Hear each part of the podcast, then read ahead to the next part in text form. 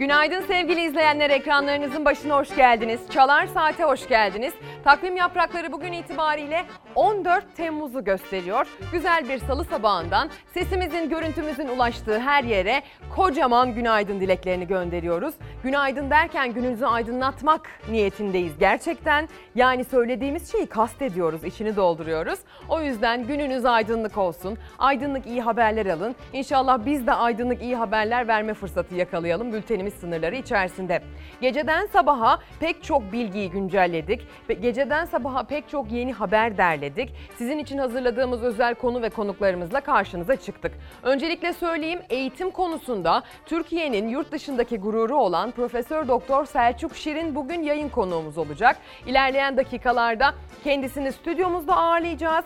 Gerek yaklaşan LGS sınavının sonuçlarının açıklanmasıyla alakalı, gerek Türkiye'deki eğitimin sıfır yaştan başlayarak belki de ileri yaşlara kadar durumuyla alakalı kendisine sorularımız olacak. Selçuk Şirin dendiği zaman ilgili veliler özellikle öğrencisiyle e, yakından ilgilenen, eğitimiyle ciddi anlamda alakalı olan e, veliler bilirler, tanırlar ve takip ederler. Dolayısıyla e, ben de yine tavsiye ediyorum velilerin eğitim sistemiyle alakalı gerek gerekse çocuklarının sınavıyla, durumuyla alakalı Selçuk Şirin'in sözlerine kulak vermesinde fayda görüyorum. Güne başlarken günaydın diyerek kara bulutları dağıtmaya çalışıyoruz ama tabii ki görevimiz haber vermek olduğu için Türkiye'nin ve dünyanın gerçeklerini aktarmak göreviyle karşınıza çıkıyoruz. E tabii gerçekler çoğu zaman acı oluyor. Yine sel diyeceğiz sevgili izleyenler. Dün itibariyle e, ilk kayıplarını verdiğimiz selin maalesef devamı yaşandı. E, Doğu Karadeniz'de kuvvetli yağış, sel, heyelan ve taşkına sebep olmaya devam etti. Dün zaten size burada e, selin haberini verirken oradaki kuvvetli ve aşırı yağış ihtimalinin devam edeceğinden de bahsetmiştik. Dolayısıyla bugün yine Öncesinde bölgede yaşanan kayıplara, öncesinde bölgeden gelen son görüntülere bakacağız. Sonrasında yine gerek orayla alakalı, gerekse Türkiye'nin geneliyle alakalı havanın nasıl olacağına dair size bilgiler vereceğiz. İsterseniz öncesinde e, son e, güncel bilgilerle yaşanan Doğu Karadeniz'deki duruma bakalım. Oradan çıkın. Çıkın çıkın. Bu yana gelin bu yana. Şiddetli sağanak Artvin'e felaket getirdi. Dünyanın en yüksek 3. barajını yapan şantiyeyi sel vurdu. Sele kapılan inşaat çalışanı hayatını kaybetti. İçinde 3 kişilik bir ailenin bulunduğu otomobilden de kara haber ulaştı. İçinden çık oğlum ya. İçinden atla lan atla. Saat 19.30 sularıydı. Artvin'de şiddetli sağanak sonrası sel ve heyelan meydana geldi. Artvin-Erzurum karayolu sular altında kaldı. Sel 6 Haziran'da Cumhurbaşkanı Erdoğan tarafından açılışı yapılan Yusufeli Barajı'nın inşaat alanını da yıktı geçti. İş makineleri, otomobiller sulara gömüldü. Bazı işçiler kaçarak canlarını kurtardı. Allah'ım ya Rabbim ya ya. Ula ula ula ula. Sel sırasında şantiye çalışanı 59 yaşındaki Musa Taşdemir kendi otomobiliyle seyir halindeydi. Yaklaşan felaketi görünce son anda aracından indi ama selle birlikte sürüklenmeye başladı. Arkadaşları yaralı kurtardı Taşdemir'i. Taşdemir hastaneye sevk edilirken yolda hayatını kaybetti. Aynı dakikalarda 53 yaşındaki Mustafa Sönmez de eşi Müşerref Sönmez ve çocukları 16 yaşındaki Salih şantiye yakınlarındaki otomobille sele kapıldı. Haber alınamayan otomobil yaklaşık 17 saat sonra toprak yığınları altında bulundu. 3 kişilik ailenin cansız bedenleri çıkarıldı araçtan. Bingöl'ün Karlova ilçesinde taşan dere Covid-19 nedeniyle karantina altındaki mezrayı sular altında bıraktı. Hakkari, Van, Bitlis ve Erzincan'da da sağanak yağış sele dönüştü. Kaç çabuk kaç. Az önce yağan yağmurun yaklaşık yarım saat sonrasında Işıkpınar Baskit çayına gelen sel. Sevgili izleyenler Doğu Karadeniz dendiği zaman artık aşırı yağışla özdeşleşmiş bir bölgeden bahsediyoruz. Doğu Karadeniz dendiği zaman artık maalesef aşırı yağışın peşi sıra gelen sel, su baskını, taşkın ve heyelanla özdeşleşmiş. Dolayısıyla felaketlerle özdeşleşmiş bir bölgeden bahsediyoruz. Yani bölgenin pek çok karakteristik özelliğinin önüne geçti son dönemde yaşanan felaketler. Tabii ki birer birer bakıldığında bu felaketlerin kaynağı olarak iklim değişimi diyemeyiz. Çünkü iklim değişimi, iklim dengesizliği diyebilmemiz için belirli aralıkların kıyaslanması, istatistiki bilgilere bakılması gerekiyor. Yani geçen yıl ya da geçtiğimiz 10 yıllık dilimle son 10 yıllık dilimi en azından karşılaştırmamız gerekiyor ki gelişmiş ülkelerde kayıt tutma sistemleri çok daha e, gelişmiş olduğu için aslına bakarsanız 50 yıllık 100 yıllık geçmiş kayıtlara bakılarak karşılaştırmalar yapılıyor ve sonrasında önümüzdeki 50 yıl için bir projeksiyon oluşturulabiliyor mesela meteorolojik olarak. Dolayısıyla ne yapılıyor? Ee, herhangi bir e, kötü durum öngörülen bölge için ön hazırlık yapılıyor. Hasarlar, riskler en aza indiriliyor. En az hasar olacak şekilde altyapı, üst yapı e, gerçekleştiriliyor. Dolayısıyla aslında meteorolojik afetlerden korunmanın da bilimsel yollardan böyle uygulamaları mevcut. Bizim de galiba Karadeniz için bir an önce artık e, toparlanmamız ve ne yapacağımıza karar vermemiz gerekiyor. 3 yıl 5 yıl değil en az 20 yıl 30 yıl 50 yıllık projeksiyonlar ortaya koyarak nasıl altyapı ve üst yapıların yapılması gerektiği konusunda zannedersem e, topyekin bir değişime ihtiyaç var. Gazeteler de bu sabah itibariyle ana sayfalarında hatta manşetlerinde e, sele yer verdiler. Bir gün gazetesi de onlardan bir tanesi. Manşetten oy Karadeniz demiş bugün Bir Gün gazetesinin editörleri.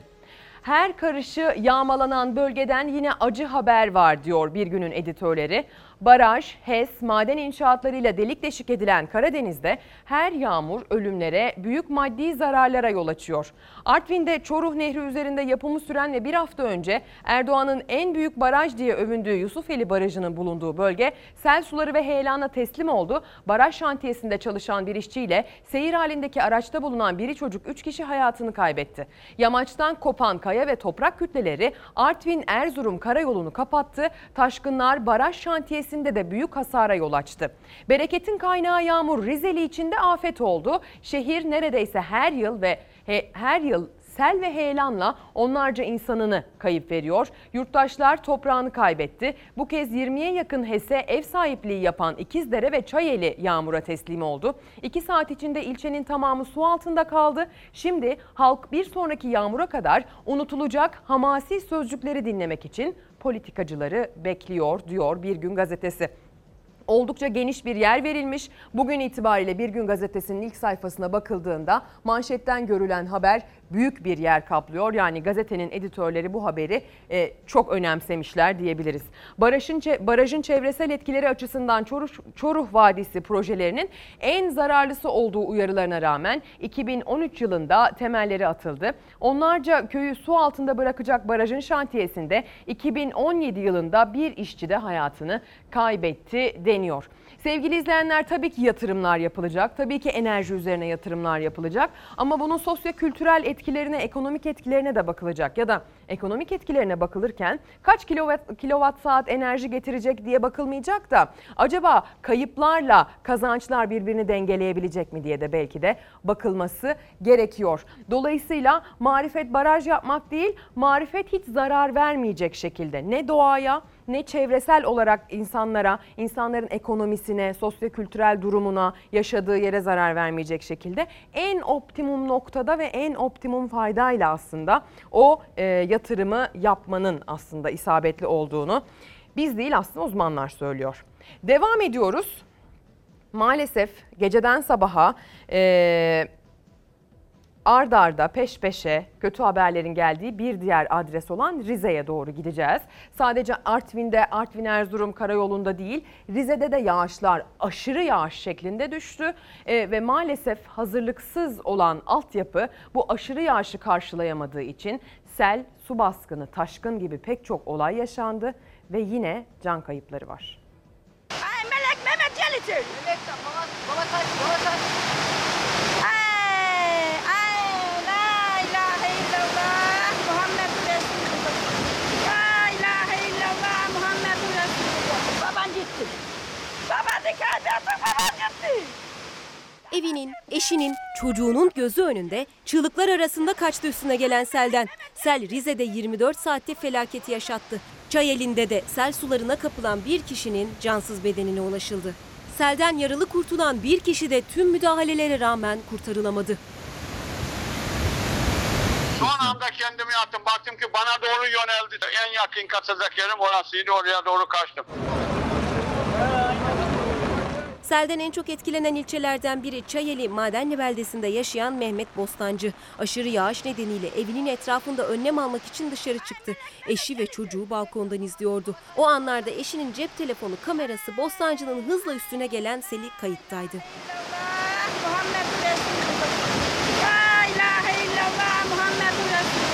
Baban gitti. Baban dikkat et, baban gitti. Kaç dedik ben de kaçtım yani. Baktım ki ustan aşağı koptu geliyor her şey. Eşinin çığlıkları arasında kendini en yakın yere mezarlığa attı Mehmet Bostancı. O selin ailesine zarar vermesinden korkarken ailesi de onun sele kapılıp kaybolduğunu düşündü. Neyse ki korktukları gibi olmadı. Rize'de sabah başlayan şiddetli sağanak sonrası İkizdere Deresi'nin taşmasıyla kenti Erzurum'a bağlayan karayolu ulaşıma kapandı. Selde sürüklenen ağaç parçaları otomobilleri hurdaya çevirdi. Arabayı yan çevirdik, sel bir anda bastı. Allah'tan bu şekilde oldu yoksa burada e, şantiyemiz var, e, yemekhanemiz var. Hiçbir şey kalmayacaktı burada. Çayeli ilçesindeki Ağaran Şelalesi böyle taştı. Yağışın şiddetini artırmasıyla debisi yükselen Şairler Deresi de taştı. Sel köprüyü böyle alıp götürdü. Çık çık çık taşacak şimdi çıkın. Eski Pazar Mahallesi'ndeki apartmanların giriş katlarını su bastı. Binaların alt katlarında yaşayanlar üst katlardaki komşularının yanına sığındı. Yapılan yolların topraklarını deriye tokuyorlar. Vefatın nedeni budur yani. Namazımızı kıldıktan sonra camiden dışarı çıkamadık. Her tarafımızı sel kapladı. Oradan bir arkadaşı Eder'den geldi Eder. iş makinesinden aldılar bizi. İçişleri Bakanı Süleyman Soylu gece Rize'deydi. 12 köye ulaşım sağlanamadığını, bir kişinin kayıp olduğunu açıkladı. 12 köye e, ulaşım konusunda problem yaşıyoruz. E, aynı zamanda e, toplam 11 yaralımız söz konusu. Bir de kaybımız var. Soylu'nun açıklamasından sonra kaybolan bir kişiyi arama çalışmalarından acı haber geldi. Sele kapılan Ali Uzun'un cansız bedenine ulaşıldı. Yaralılardan biri de tüm çabalara rağmen hayata tutunamadı. Böylece ölü sayısı ikiye yükselmiş oldu. Bugün itibariyle yurdun gökyüzü haritasına baktığımızda nerelere uyarı yapmamız gerekiyor? Nerede yağış ihtimali var? Ee, kuvvetli yağış ihtimali yurdun doğusunda devam ediyor mu? Bakmamız lazım. Yurdun doğusuna ve kuzey doğusuna özellikle Doğu Karadeniz kıyılarına baktığımızda öğle saatlerine kadar etkili yağışların devam etme ihtimali var. Yani nereden bahsediyoruz? Artvin, Rize özelinde ve Doğu Karadeniz'in özellikle kıyı kesiminde öğle saatlerine kadar tedbiri elden bırakmayacağız. Ancak bugün biliyoruz ki sabah saatlerinden itibaren başlayarak kademe kademe yağış ihtimali ve yağışın kuvveti giderek bölgede zayıflayacak. Sadece bu Doğu Karadeniz için değil, yurdun tüm kuzeydoğu e, kesimi için aynı şeyi söyleyebiliriz. Baktığınız zaman haritanın geneline Karadeniz bölgesinin tamamında aslında yağışlı havanın etkili olduğunu görüyorsunuz. Ancak bu yağışlı hava batı ve orta kesimlerde hafif kısa süreli yer yer yani lokal etkili olacak şekildeki yağışlardır. Ancak doğuya doğru baktığımızda özellikle Doğu Karadeniz'in kıyı kesimine baktığımızda daha bütüncül bir sistemden ve daha kesintisiz yağışlardan bahsediyoruz. Söylediğim gibi yağışın hem şiddeti hem de ihtimali günün ilerleyen saatlerinde kademe kademe azalacak. Ee, sıcaklıklarda önemli bir değişiklik olmayacak. Yurdun geneline baktığımızda sıcaklıklarda önemli bir değişiklik öngörmüyoruz dünden bugüne. Güneydoğu bölgesini ve Ege bölgesinin güney kesimlerini aşırı sıcak havaya karşı yine uyardığımız gibi Marmara bölgesine doğru baktığımızda da geçtiğimiz hafta yaşanan aşırı sıcaklardan sonra e, bu gelen serin havanın etkisinin bugün de devam edeceğini söyleyebiliriz. Nasıl devam edecek? Aslında yağış ihtimali düne nazaran neredeyse sıfır. Ee, biraz bulut geçişi var İstanbul'un üzerinde örneğin. Ancak kuzeyden esen rüzgarlar havayı bir hayli serinletmeye devam edecek. Marmara bölgesinde, Ege bölgesinin kuzey ve kıyı kesimlerinde özellikle Marmara'dan ve Ege bölgesinin kuzey ve kıyı kesimlerinden etkili olan kuzeyli rüzgarlar üzerimize serin ve e, serin havayı taşıyacak ve bizi daha serin hisseder hale getirecek ölçülen sıcaklıklara göre. Ancak tekrar edelim yurdun kuzeydoğusunda felaket bölgesinde can kayıplarının yaşandığı Artvin ve Rize'de öğle saatlerine kadar lütfen çok çok dikkat edilmeli. Bir kez daha bölgede yaşayan herkese geçmiş olsun dileklerimizi iletelim sevgili izleyenler. Artvin'e, Rize'ye, can kaybı yaşayan ailelere, tüm bölgeye başsağlığı dileklerimizi de iletmeyi ihmal etmeyelim. Altyapı ve üst yapının bölgenin aşırı yağış rejimine göre e, uyarlanması gerektiğini, yetkililerin geçtiğimiz yılların aslında e, istatistiklerine bakarak belki de önümüzdeki yılların olabileceklerini öngörebileceğinin tekrar altını çizelim. Bunun için Türkiye'de yetişmiş pek çok uzman var, pek çok meteoroloji mühendisi var, pek çok alanında başka başka branşlarda mühendisler var. E, eğer gerçekten elimizdeki bu e, bilgi gücü etkin şekilde kullanılırsa gerçekten bunun hakkı verilmek istenirse yani bütün kaygılar bir kenara bırakılır. Oranın gerçekten ekonomik olarak, ticari olarak değil de çevresel olarak ve can kayıplarının engellenmesi, felaketlerin, risklerin en aza indirilmesi olarak değerlendirilirse evet bir şeyler yapılabilir. E, ve bunun için geç kalmamayı temenni ediyorum. Umarız geç kalmayız ilerleyen günlerde. Devam ediyoruz. Ee, Azerbaycan ve Ermenistan sınırına çevireceğiz kameralarımızı sevgili izleyenler. Azerbaycan-Ermenistan sınırında çatışma çıktı. Azeri ordusu ciddi kayıplar verdi ama e, sonrasında çıkan çatışmada Ermeni tarafından da kayıpların olduğu bilgisi geldi.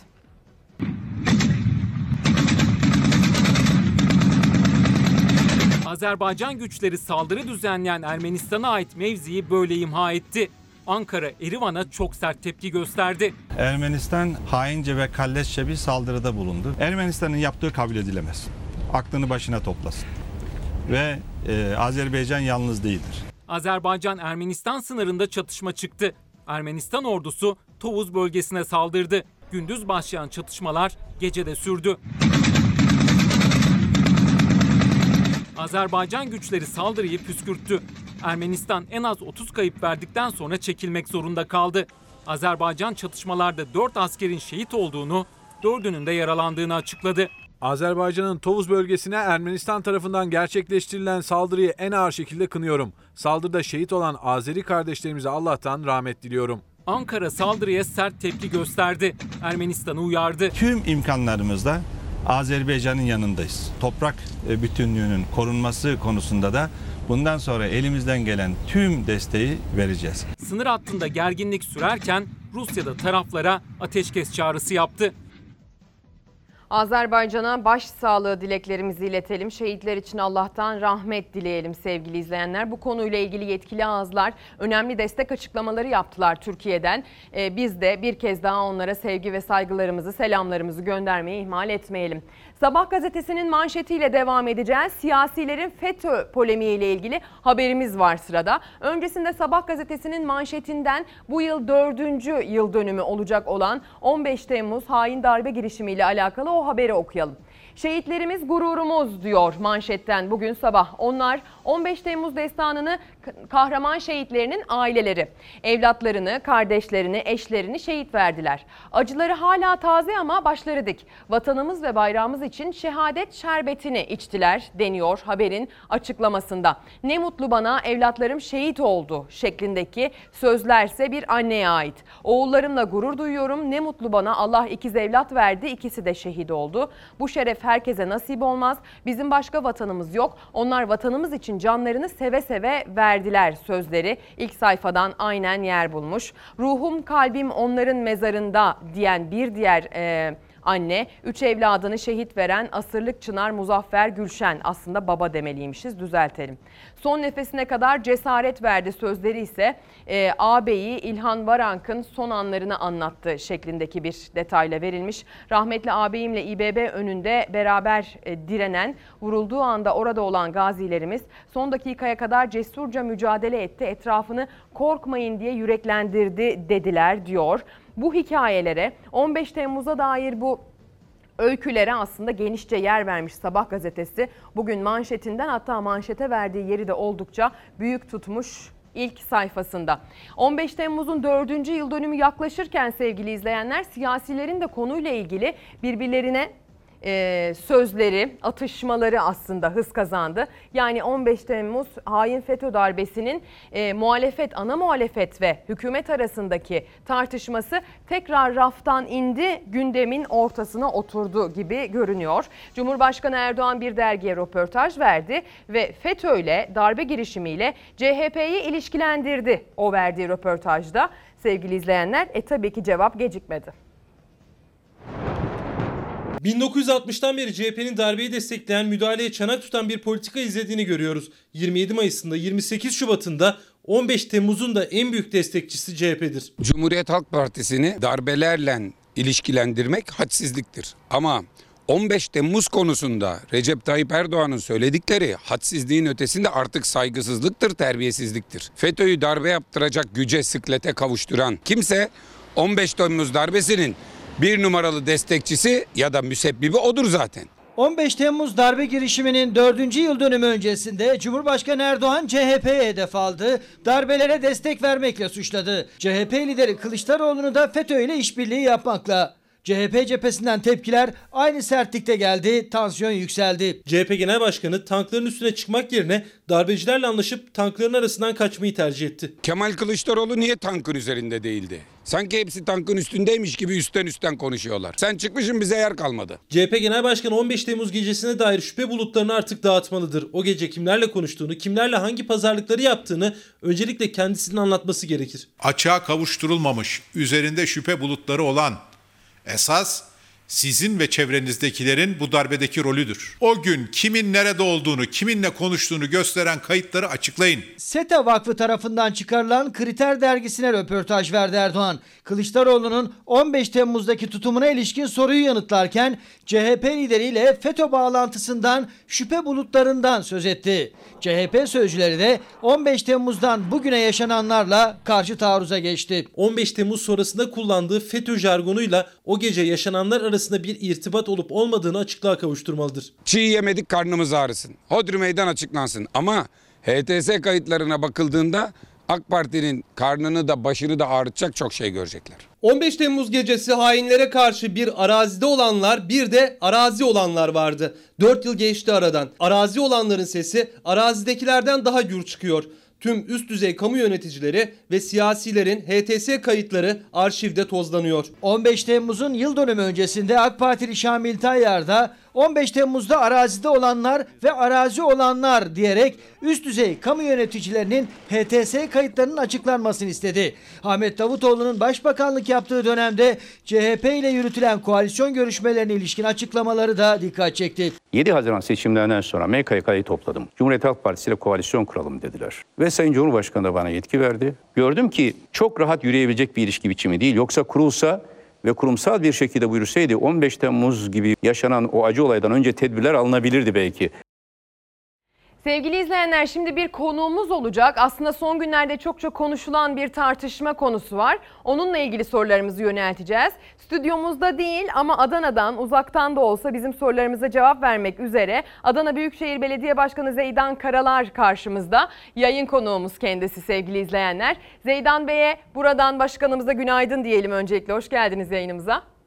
Günaydın, günaydın bütün Türkiye'ye. Nasılsınız? Ee, makam Sağ odası olun. ne durumda? Ee, o fotoğraflarda gördüğümüz tahtadan masada mı oturuyorsunuz hala? Yoksa yeni oda takımları alma fırsatınız oldu mu?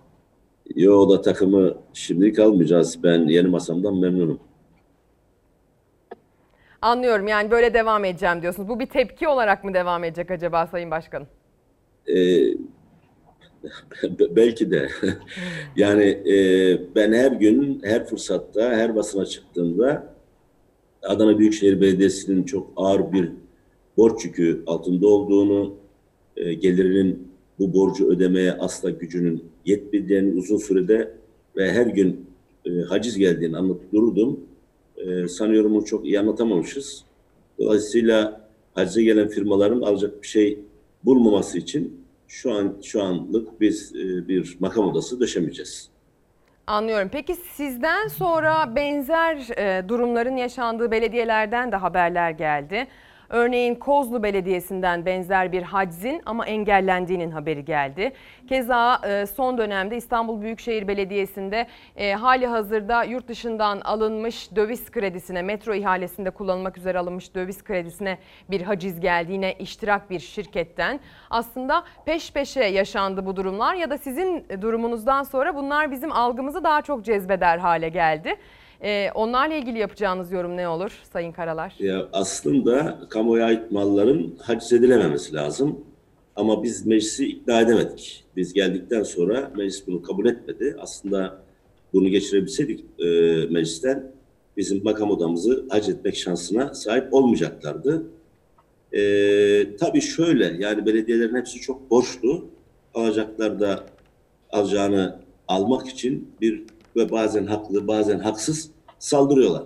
Adana öbür belediyeleri çok bilmiyorum ama bu alacaklı hiç haklı olmadığı halde, hiçbir gerekçesi olmadığı halde bize hacize geldi. Bakın mesela bir şey söyleyeyim.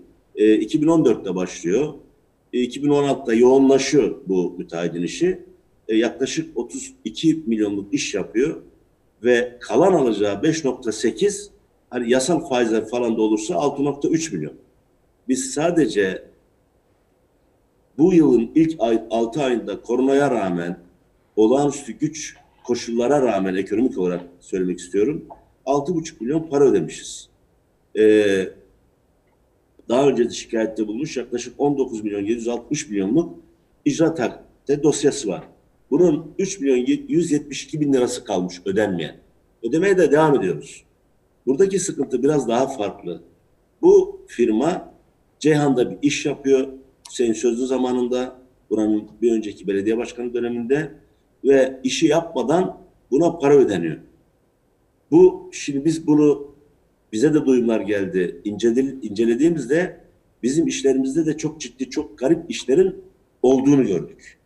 Hala teftişte dosya. Mesela bakın 270 bin e, metrekare biz e, parke vermişiz. 237 bini döşemiş. Ama 270 binin parasını alacak gibi fatura etmiş. 72 bin metre bordür döşemiş. Oysa biz ona 30 bin vermişiz. 42 bini hayali döşemiş. Yani döşemiş gibi fatura etmiş. Yani sen bize bordürü hibe mi ettin? Yani e, efendim 109 bin metre bordür döşeme işi de tespit edilemedi. Yani nerede döşede belli değil. Nerede döşüyorsun kardeşim diyoruz. Okul diyor, cami diyor, başka bir şey diyor ama şurası diyemiyor. Mesela bir ilçemizde bakın normal şartlarda şu kağıdı görebiliyor musunuz? Boş değil mi? Hı hı. Bu iş bitirme belgesi. Bu iş bitirme bel- belgesiyle adam bize fatura kesmiş. Şimdi bunları incelediğimizde tabii ki bir sürü aksaklık olmayan işlerin fatura edildiğini tespit edeceğimizi görünce bizden kesin kabul istedi. Kesin kabulde yapmadığımız için bize böyle bir hani kamuoyunda hani zor duruma düşürecek bir hacize geldi. Hı hı.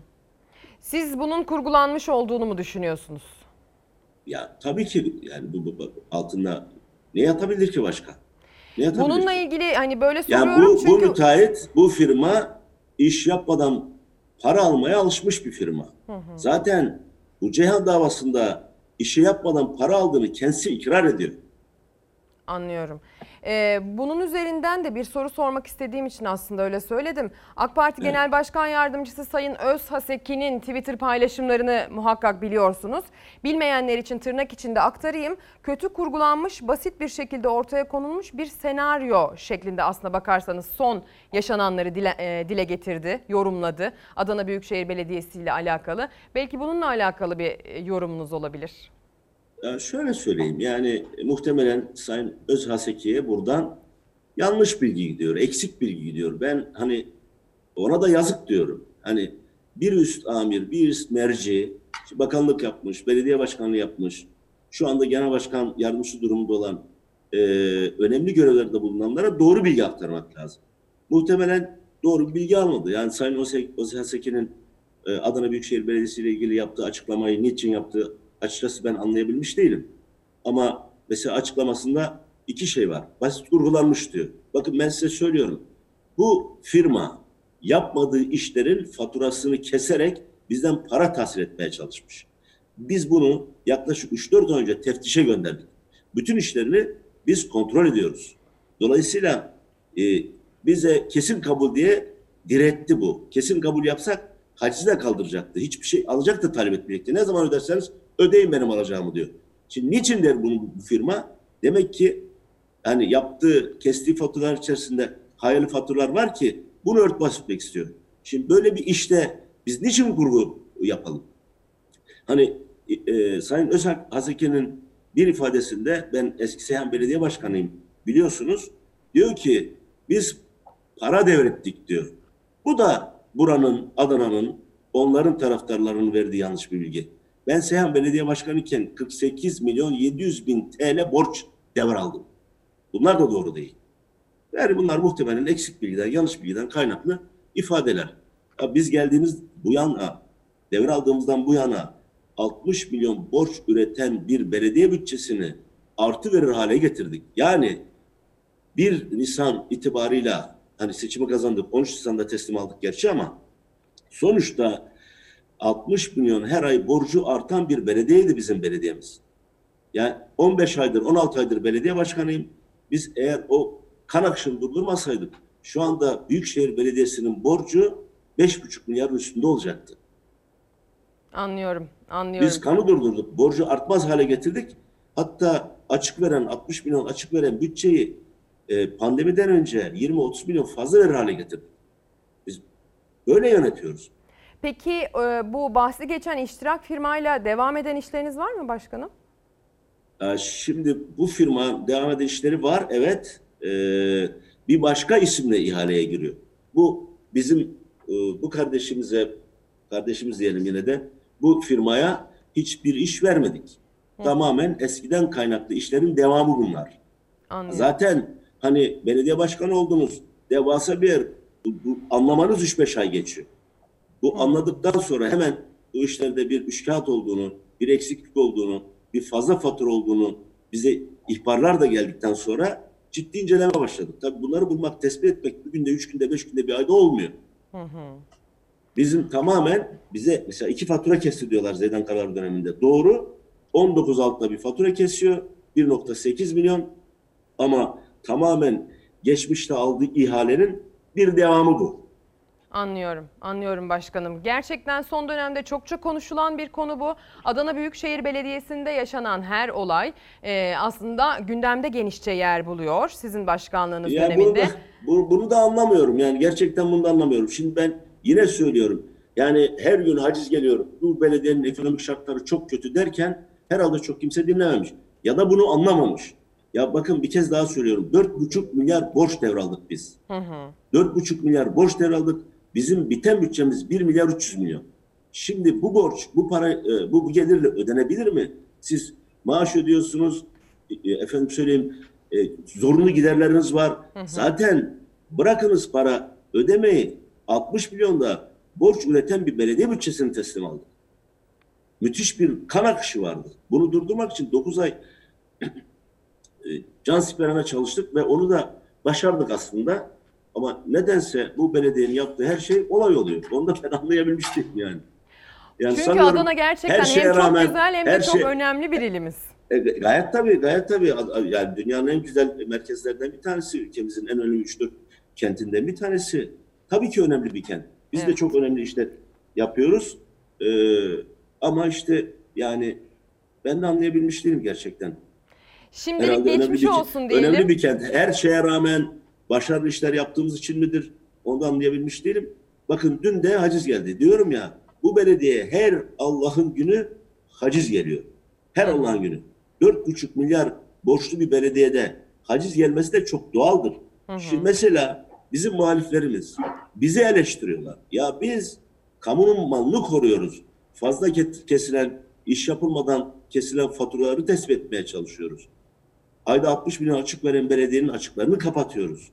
Biz kamunun malını e, savunuyoruz, onu koruyoruz. Titizlikle bunu yapıyoruz. Bizi eleştiriyorlar.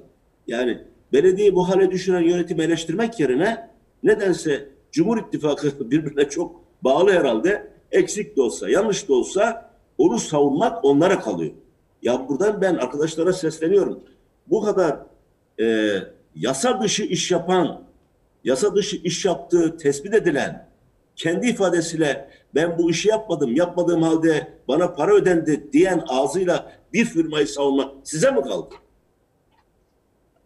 Aslına bakarsanız belediyecilikte çok siyasetinde yeri olmamalı diye de aslında her zaman e, siyasi ağızlar, belediye yöneticileri ve pek çok uzman söylüyorlar. Ama gelin görün ki Türkiye'nin geldiği son siyasi atmosferde belediyeler de artık siyasetin birer aktif e, aktörleri diyelim. Öyle aktaralım. Verdiğiniz bilgiler için çok teşekkürler. Konuya Ben getirdiğiniz teşekkür açıklık için Bir şey, çok bir şey arz teşekkürler. edeyim. Müsaade ederseniz bir şey arz edeyim. Lütfen. Şimdi e, elbette öyle görünüyor ama bu aslında belediyenin yönetimi Türkiye'nin gidişatı açısından son derece sakıncalı. Biz artık siyasi kimlikler değiliz. Biz de devletin önemli bir kurum olan belediyenin yöneticisiyiz. İnsanların bizi böyle görmesi lazım. Ve dikkat ederseniz, izliyorsanız bizim hiçbir şekilde bir siyasi açıklamamız yok. Bir hükümetle ilgili bir açıklamamız yok. Başka bir siyasette açıklamamız yok. Siyasi ne bir tavrımız ne de bir açıklamamız var. Biz sadece ve sadece işimizi doğru yapmaya çalışıyoruz. Aldığımız olağanüstü olumsuz tabloyu Adana'ya hizmet edemeyecek e- e- bütçeyi e, hizmet edebilir bütçe haline getirmek için can siperhane çalışıyoruz. Yaptığımız bu. Bakın ben 15-16 aydır belediye başkanıyım. Bir tek siyasi açıklamamı duydunuz mu? Bir tek siyaseti duydunuz mu? Bir tek böyle bir tavrımı duydunuz mu? Tamamen ondan kaçınıyoruz. Tamamen ve tamamen benliğimizi, beynimizi, vücudumuzu, enerjimizi Adana'nın lehine, Adana'nın e, geleceğine olumlu işler yapmaya harcıyoruz. Bunu ısrarla yapmamıza rağmen, ısrarla bundan kaçınmamıza rağmen bizi siyasete çekmeye çalışıyorlar. Ama biz siyasete girmeyeceğiz. Biz devletin önemli bir kurumun yöneticisiyiz. Adana'nın yarına işler yapmaya devam edeceğiz. Bütün gücümüzü, enerjimizi ona harcamaya devam edeceğiz. Çok teşekkürler. Adana Büyükşehir Belediye Başkanı Zeydan Karalar yayın konuğumuzdu. Son dönemde sevgili izleyenler Adana Büyükşehir Belediyesi'nin makam odasının haczedilmesiyle alakalı ve varlıkları ve borçlarıyla alakalı e, bir tartışma sürüyor biliyorsunuz. Konuya açıklık getirmek için yayınımıza katıldı. Kendisine çok çok teşekkür ediyoruz. Kısa bir araya gideceğiz. Sonrasında pek çok konuşacak konumuz ve yeni haberimiz var. Günaydın sevgili izleyenler. Bir kez daha ekranlarınızın başına hoş geldiniz. Bir kez daha sesimizin, görüntümüzün ulaştığı yerlere, e, her yere hatta selam ve sevgi göndermeye, günaydın dileklerimizi iletmeye devam ediyoruz.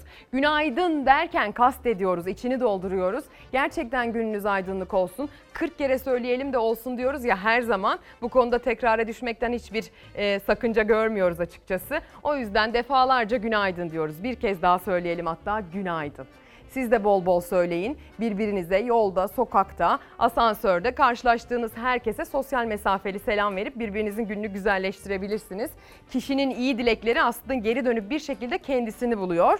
Bu inançtan yola çıkarak bir başkasının gününü güzelleştirmek için neden çaba sarf etmeyelim? Türkiye'den ve dünyadan gelişmeleri derlediğimiz bir bloğu geride bıraktık. Zeydan Karalar son dönemde Adana Büyükşehir Belediyesi'ne yapılan hacizle gerçekleştirilen makam odasına yapılan hacizle alakalı e, son durumla ilgili bize bilgi verdi. İlerleyen dakikalarda bir diğer konuğumuz olacak. Profesör Doktor Selçuk Şirin stüdyomuzda olacak kendisi. Dolayısıyla eğitim konusunda hassasiyeti olan eğitimci, öğrenci, veli herkesi Selçuk Şirin'le yapacağımız sohbette ekran başında olmaları konusunda e, uyarıyoruz, davet ediyoruz. Şimdiden anonsunu da yapmış olalım.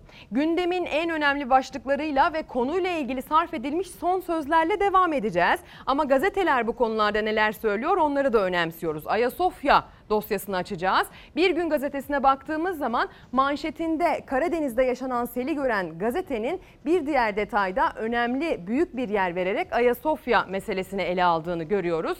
Ayasofya ticareti başlığı atılmış habere. 235 liraya namaz turu düzenleniyor diyor bir gün.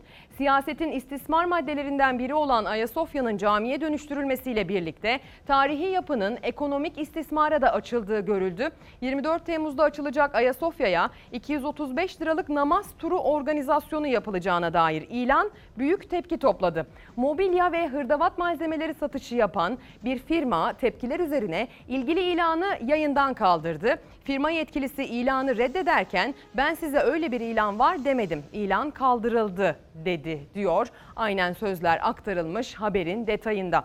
Ayasofya konusunda çokça konuşacağımızı düşünüyorum. Zaten ayın 24'üne kadar öncelikle tartışmalar sürecek. 24'ü itibariyle de aslında 5 vakit namaza açılan, ibadete açılan eski müze, yeni cami diyebileceğimiz Ayasofya ile alakalı tartışmalar sürecek.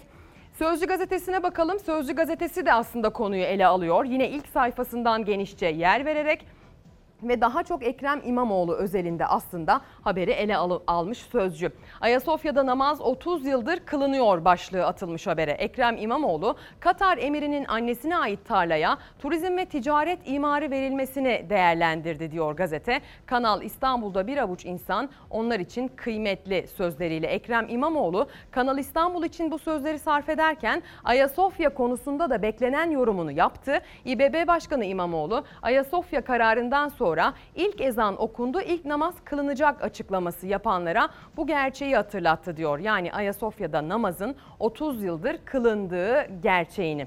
İsterseniz siyasilerin ve bu konuda ne söyleyeceği çok merak edilen İstanbul Büyükşehir Belediye Başkanı Ekrem İmamoğlu'nun o sözlerini kendi kulaklarımızla duyalım.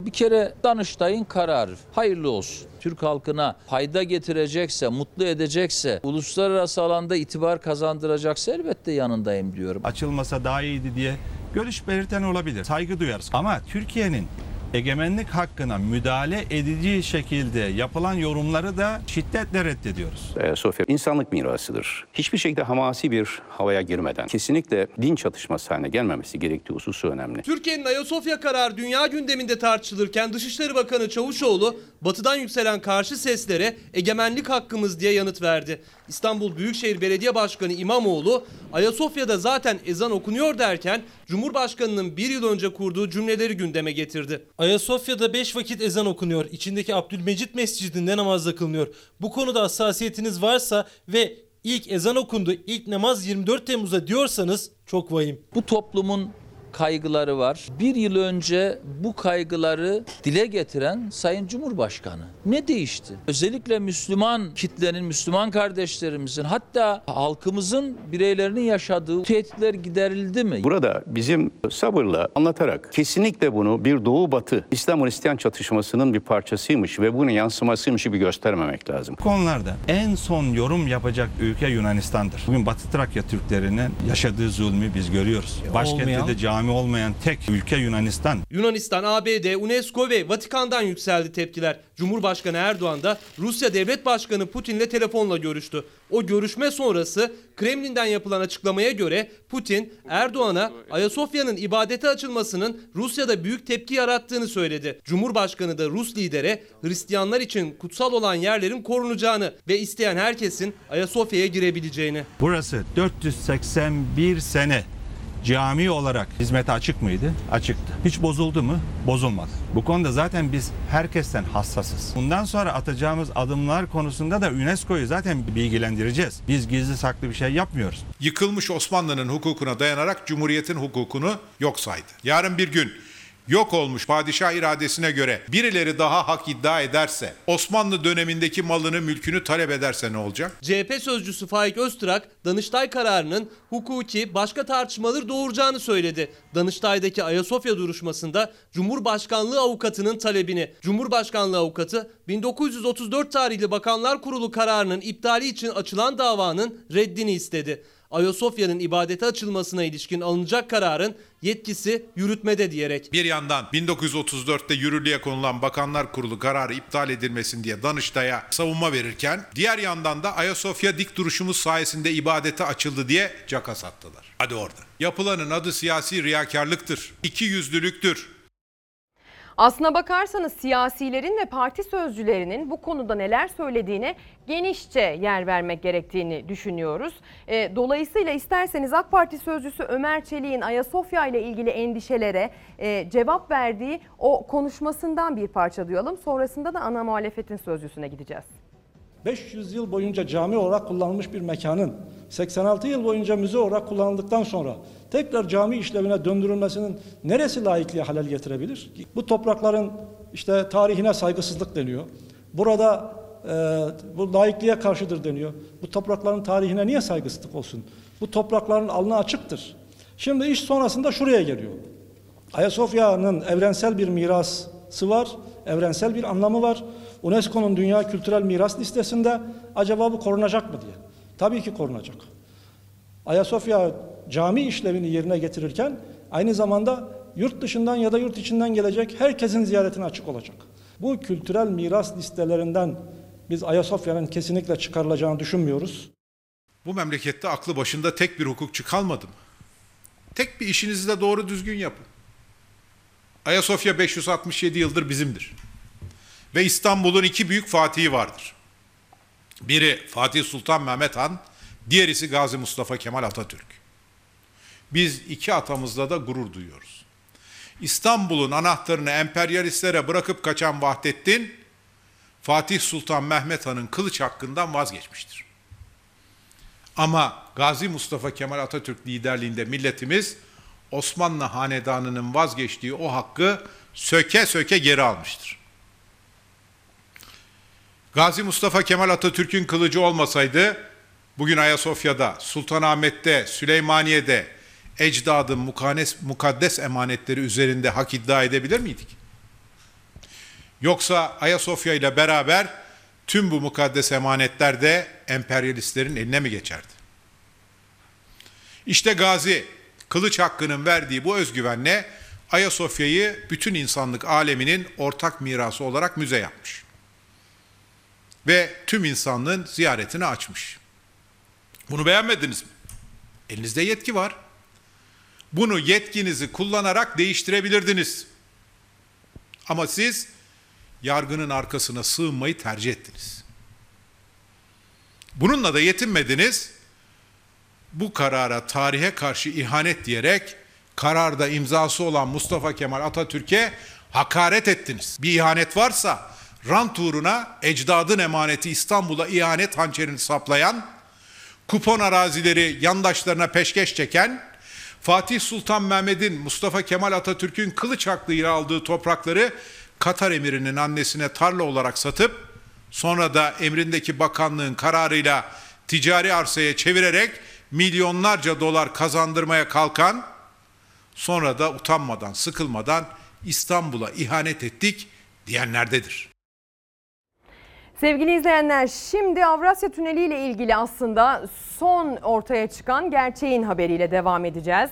CHP'li bir isim bu gerçeği ortaya çıkardı. Biliyorsunuz Avrasya Tüneli özellikle ücreti, ücretine yapılan sürekli yani yapılan her yıl yapılan zamlar ve aynı zamanda bir türlü sağlanamayan geçiş garantisi dolayısıyla hazineden firmaya ödenen parayla alakalı sık sık gündeme geliyor. Ee, ve döviz bazında ödenen paranın aslında hazineye çok büyük bir yük olduğu muhalefet tarafından sık sık e, dile getiriliyor. CHP'li Deniz Yavuz Yılmaz e, bir soru önergesi verdi. Ulaştırma Bakanlığı o soru önergesine yanıt verdi ve ortaya çıktı ki aslında e, bir türlü sağlanamayan bu geçiş garantisine bir de her yıl binde beş oranında ilave yapılıyormuş. Avrasya Tüneli'nde dolar üzerinden araç geçiş garantisi verildiği yetmiyormuş gibi üzerine bir de binde 5 oranında araç geçiş garantisi ilave olarak veriliyor. Bu da yılda 125 bin ilave araç geçiş garantisi demek. Bu da 500 bin dolar demek. Avrasya Tüneli'nde işletmeci firmaya dolar üzerinden verilen araç geçiş garantisi biliniyor ama her yıl geçiş garantisi verilen araç sayısının binde 5 oranında artırıldığı ortaya çıktı. CHP'li Deniz Yavuz Yılmaz'ın sorusuna Ulaştırma Bakanlığı'nın verdiği yanıtla. Her yıl 500 bin dolar daha fazla hazinenin kasasından firmalara para aktarılacak demek. Bugüne kadar her yıl eklenen ilave araç geçiş sayısıyla birlikte 2 milyon dolar artı KDV firmaya hazineden para ödenmiş. Avrasya Tüneli'nde işletmeci firmaya otomobil başına 4, minibüs başına 6 dolardan günlük 68 bin araç garantisi verildiği biliniyordu. Her yıl döviz kurunun artmasıyla katlanan garanti ücretler zaten tartışma konusu. Ama araç geçiş garantisinin de her yıl artırıldığı ortaya çıktı. binde 5 oranında. Günlük 68 bin araç garantisi üzerinden yıllık binde 5'lik artış her yıl 125 bin ek araç geçiş garantisi demek.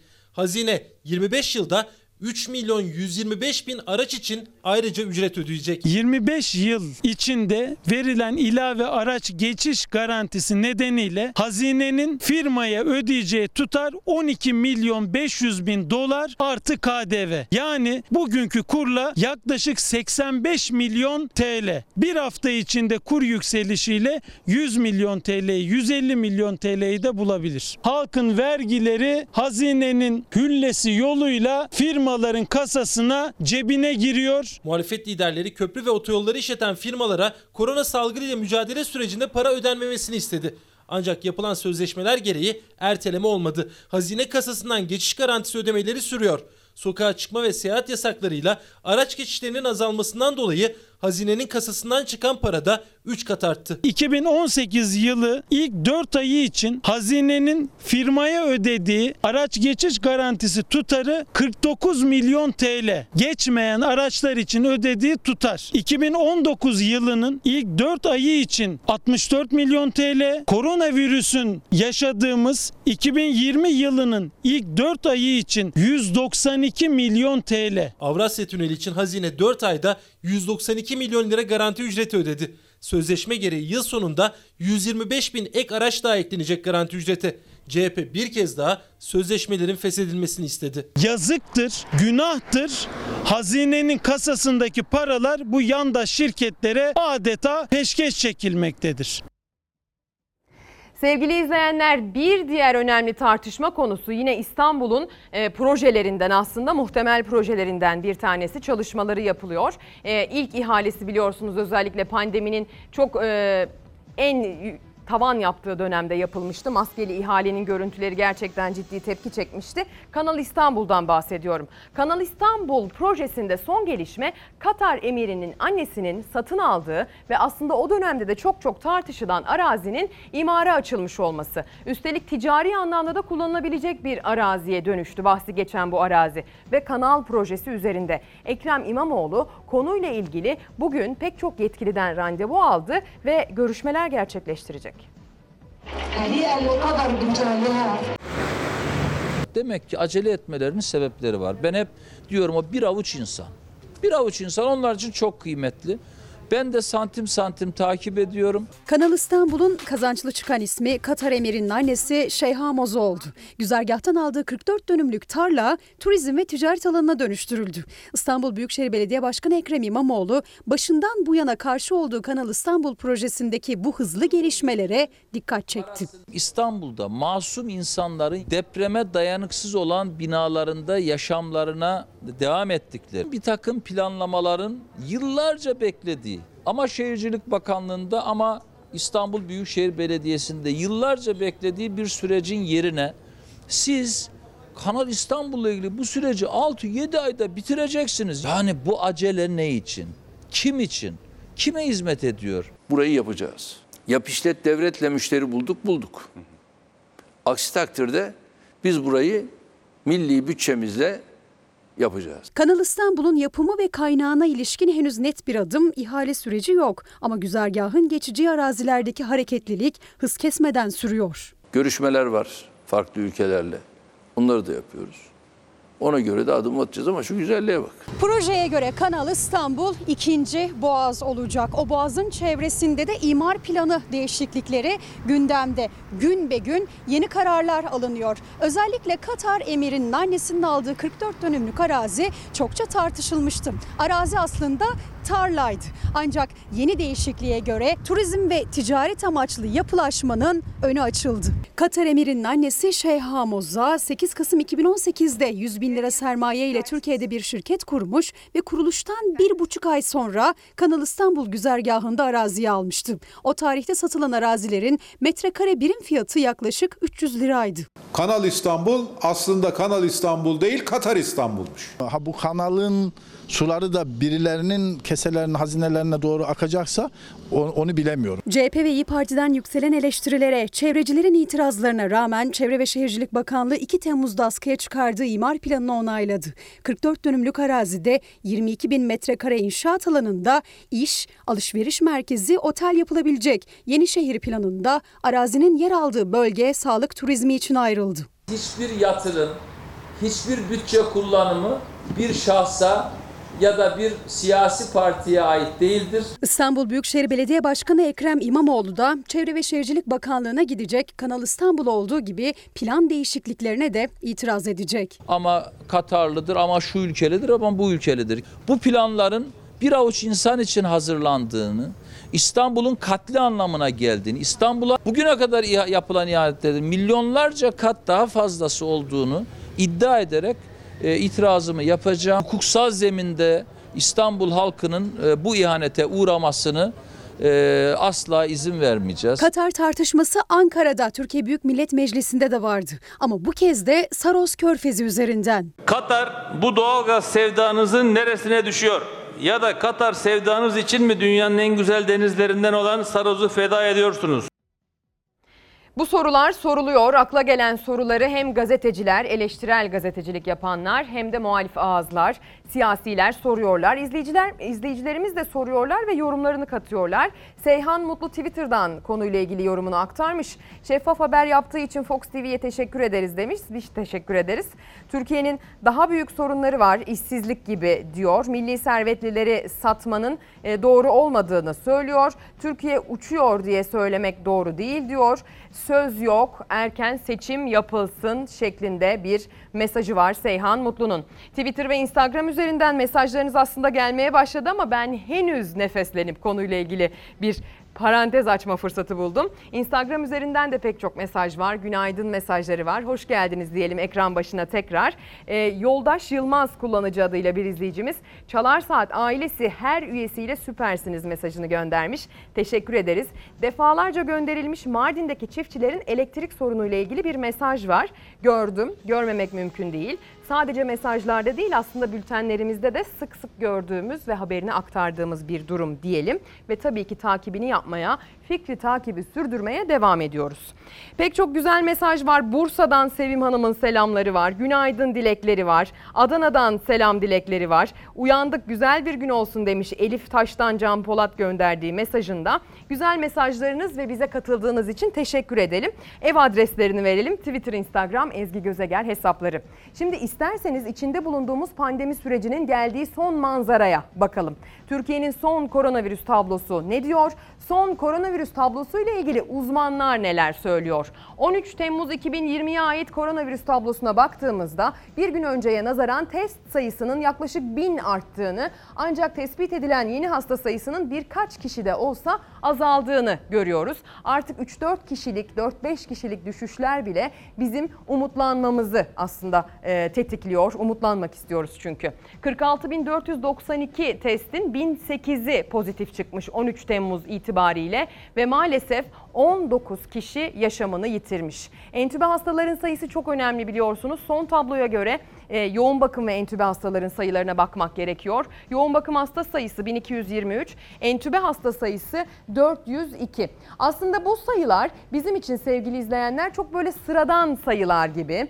E, bizim için böyle çok artık sıradan kavramlar gibi geliyor. Yoğun bakım, entübe ama aslında öyle değil. Yani bir entübe hasta, bir yoğun bakım hasta ya da bir kaybettiğimiz can pek çok insanın e, üzülmesi, bedbaht olması, onun yaşaması için mücadele eden pek çok sağlık çalışanı anlamına geliyor. E, dolayısıyla 19 deyip de küçümsemeyin ya da 1000 deyip de Türkiye'nin nüfusuna göre aslında çok az deyip sakın e, durumu aslında olduğundan daha az önemli bir noktaya çekmeyin. Bizim için bir can bile çok önemli. Kaldı ki uzmanlar e, bu artışın anlamıyla alakalı endişe veren sözler sarf ediyorlar. Biliyorsunuz yoğun bakımdaki hasta sayılarının giderek artıyor olmasını nabız tutar gibi aslında izliyoruz. Çünkü bunun e, anlamını önemsiyor uzmanlar. Bilim insanları bunun anlamıyla ilgili önemli cümleler kurdukları için biz de takibi çok sıkı yapıyoruz.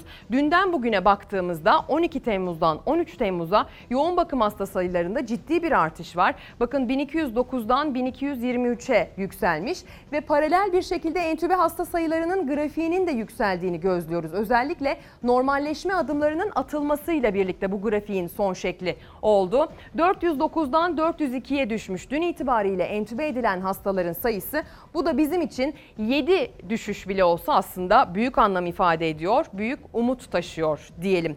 Sağlık çalışanlarının verdiği mücadeleyi asla unutmamamız lazım. Onları en başında nasıl alkışlıyorduk? O alkışı hiç kesmememiz lazım. Onlar için bizim alkışımız aslında onları desteklemek. Yani aslında virüsün yayılımını azaltmak şeklinde olabilir. Sağlık Bakanı her gün Twitter üzerinden tabloyu paylaştığı gibi her gün aslında e, güzel kelime oyunlarıyla e, vatandaşı bir şekilde dikkatini çekecek şekilde vatandaşın durumun önemini de ortaya koyuyor. Sağlık Bakanı'nın dikkat çeken son tweetinin ilk başında görüyorsunuz pek çok ünlem işareti var.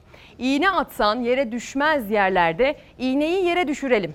Daha düşük vaka sayıları, daha düşük yoğunluğa, daha az temasa bağlı diyor. İğneli uyarı demiş. Evet galiba gerçekten uyarıların artık biraz daha temas eder hale gelmesi lazım. Biraz daha iğneli hale gelmesi lazım.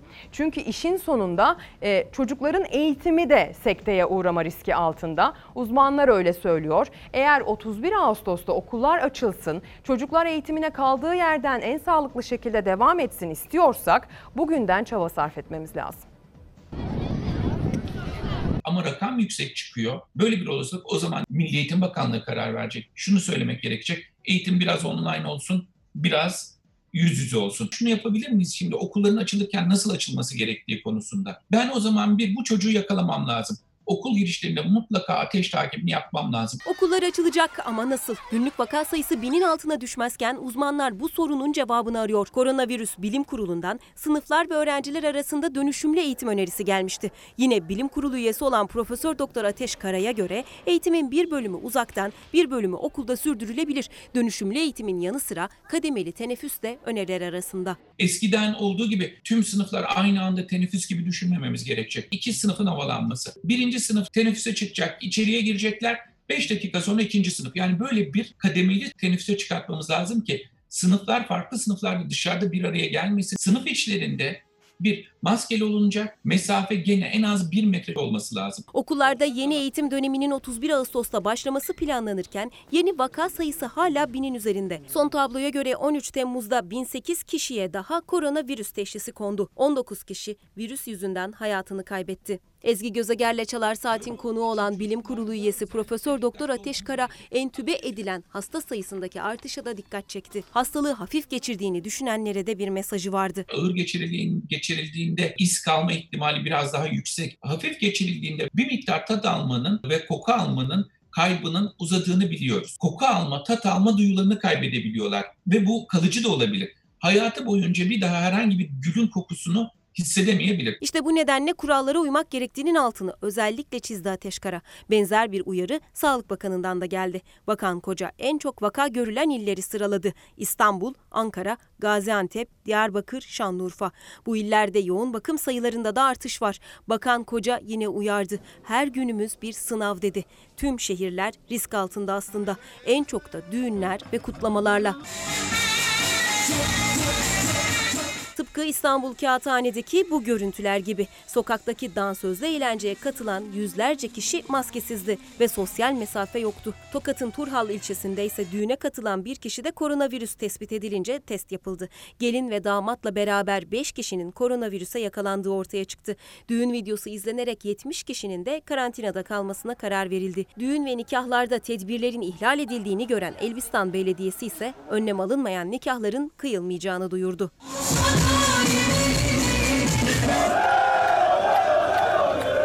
Dün Hatay ve Kocaeli'de üst lige çıkmanın coşkusuyla dolup taşan sokaklar böyle yansımıştı kameralara. Benzer bir görüntü Kırıkkale'den geldi. Bölgesel Amatör Lig'in şampiyon takımı Kırıkkale Büyük Anadolu Spor, 3. lig zaferini sosyal mesafenin unutulduğu bir coşkuyla kutladı.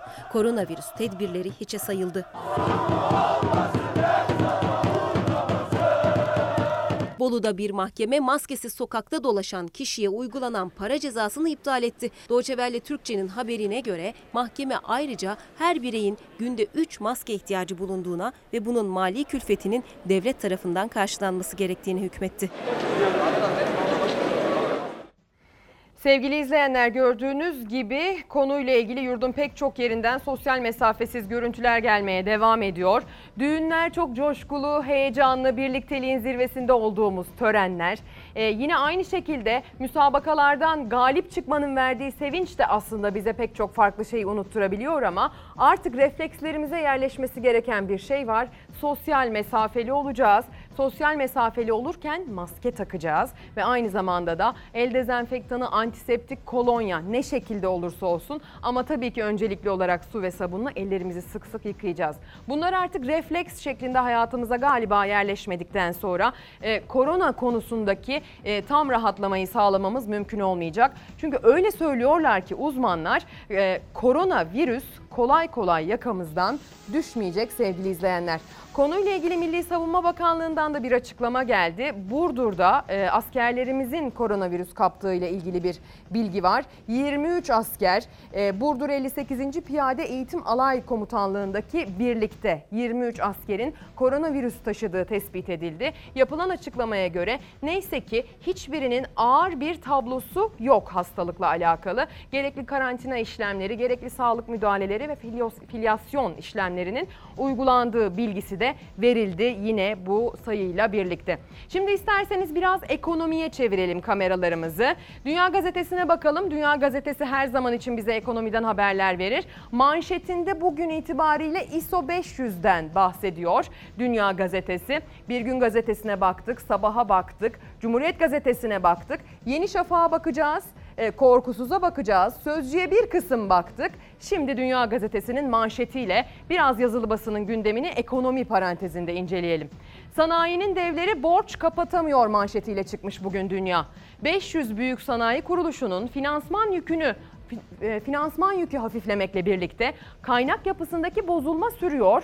Borç öz kaynak oranı geçen yıl %240'a ulaştı.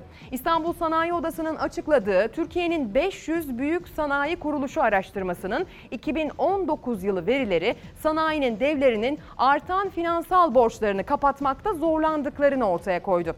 Borçların öz kaynaklara oranı 2019'da %240'a ulaşarak son 10 yılda 10 yılın iki katına çıktı.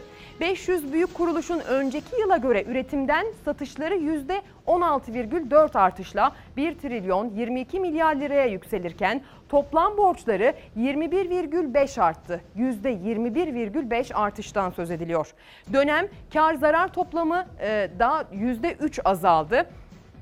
Yaratılan katma değerde teknoloji yoğunluğunun artışının sürdürülmesi ise e, dikkat çeken bir diğer gelişme oldu. İsterseniz e, ekonomi haberimizi izleyelim. Tehlikeli şey tam da bu kriz esnasında halkı tekrar borçlandırmaktır. Yeni kredi vereceğim. Bu ne demektir? Ya Allah aşkına bu ekonomik durgunlukta şu anda kredisini ödeyemeyen birisi bir sene sonra ödeyebilir mi? Kasanın dibini sıyırdılar. Artık ihtiyat akçesi biriktirmek de tarihe karıştı. Merkez Bankası'nın geçmiş yıllarda biriktirilen ne kadar akçesi varsa damadın başında olduğu kasaya artık aktarılabilecek. Cumhurbaşkanlığı kararıyla Merkez Bankası'nın yıllık karının %20'sinin ihtiyat akçesine ayrılmasını öngören hüküm kaldırıldı. CHP sözcüsü Öztrak, ihtiyat akçesinin direkt hazineye devrenin önü açıldı diyerek tepki gösterirken hazinenin başındaki isim Albayrak'la da karşı karşıya geldi. Sanayide çarklar yeniden hızlanmaya başladı. Sanayi üretimimiz Mayıs'ta aylık bazda %17,4 oranında arttı. Ben de bir rakam söyleyeyim. Mayıs ayında geçen yıla göre sanayi üretimi %30,6 daralmış. Hizmetlerdeki ciro düşüşü ise %24,8 olmuş.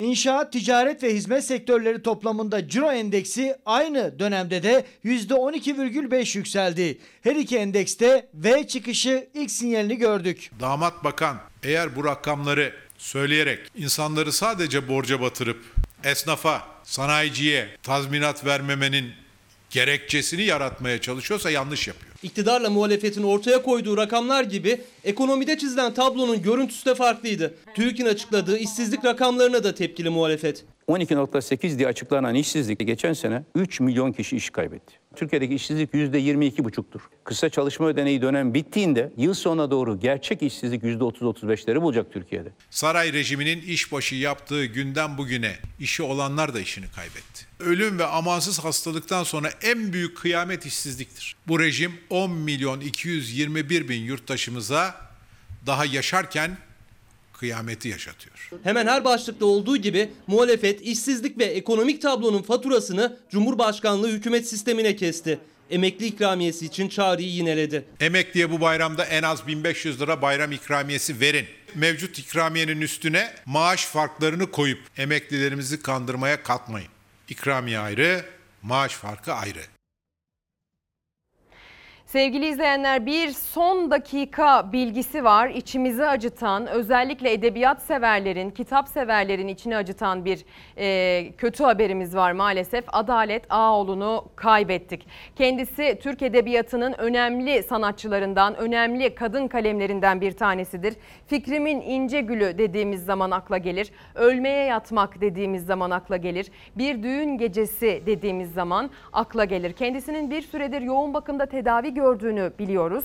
91 yaşındaydı Adalet Ağaoğlu. Roman ve öykü türünde Türk edebiyatına pek çok eser kazandırdı. Eserleri hem edebiyatımıza yön verdiği gibi hem de hem de pek çok farklı dilde Türkiye'yi adeta yurt dışında temsil etti. Aynı zamanda kendisi bir aktivistti, etkili bir kadındı. 1986 yılında kurulan İnsan Hakları Derneği'nin de kurucuları arasındaydı. Adalet Ağaoğlu önemli bir kadın figürdü. Kalemi gibi kalbi de çok güçlüydü.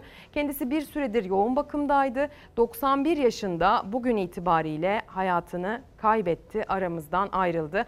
Ama eserleri onu e, uzun yıllar aramızda, aklımızda, gönlümüzde tutmaya devam edecek. Adalet Ağaoğlu'na, sevenlerine, okuyanlarına, yakınlarına ve tüm Türkiye'ye başsağlığı dileklerimizi iletiyoruz. Allah'tan rahmet diliyoruz. E, sevgili izleyenler, Adalet Ağaoğlu'nu kaybettik. Şimdi ekonomi demiştik. Ekonomiden ve hayatın gerçeklerinden bahsetmeye devam edeceğiz. E, esnafın durumunu e, ekrana getireceğiz sevgili izleyenler. Hatta gazetelere de konu olmuş bir durum bu aslına bakarsanız. Gazetelere baktığınız zaman hemen hemen her gün pek çok gazetesinin e, gazetenin e, detaylarında ekonomiye dair notları görüyoruz. Esnafın durumuysa geçtiğimiz hafta ortasında gündeme gelmişti. Cumhuriyet gazetesine baktığımız zaman gazetenin özellikle ekonominin dümenindeki ismin sözleriyle ilgili bir başlıkla bir haberle ilk sayfadan çıktığını görüyoruz. İşte burası önemli başlığı atılmış habere.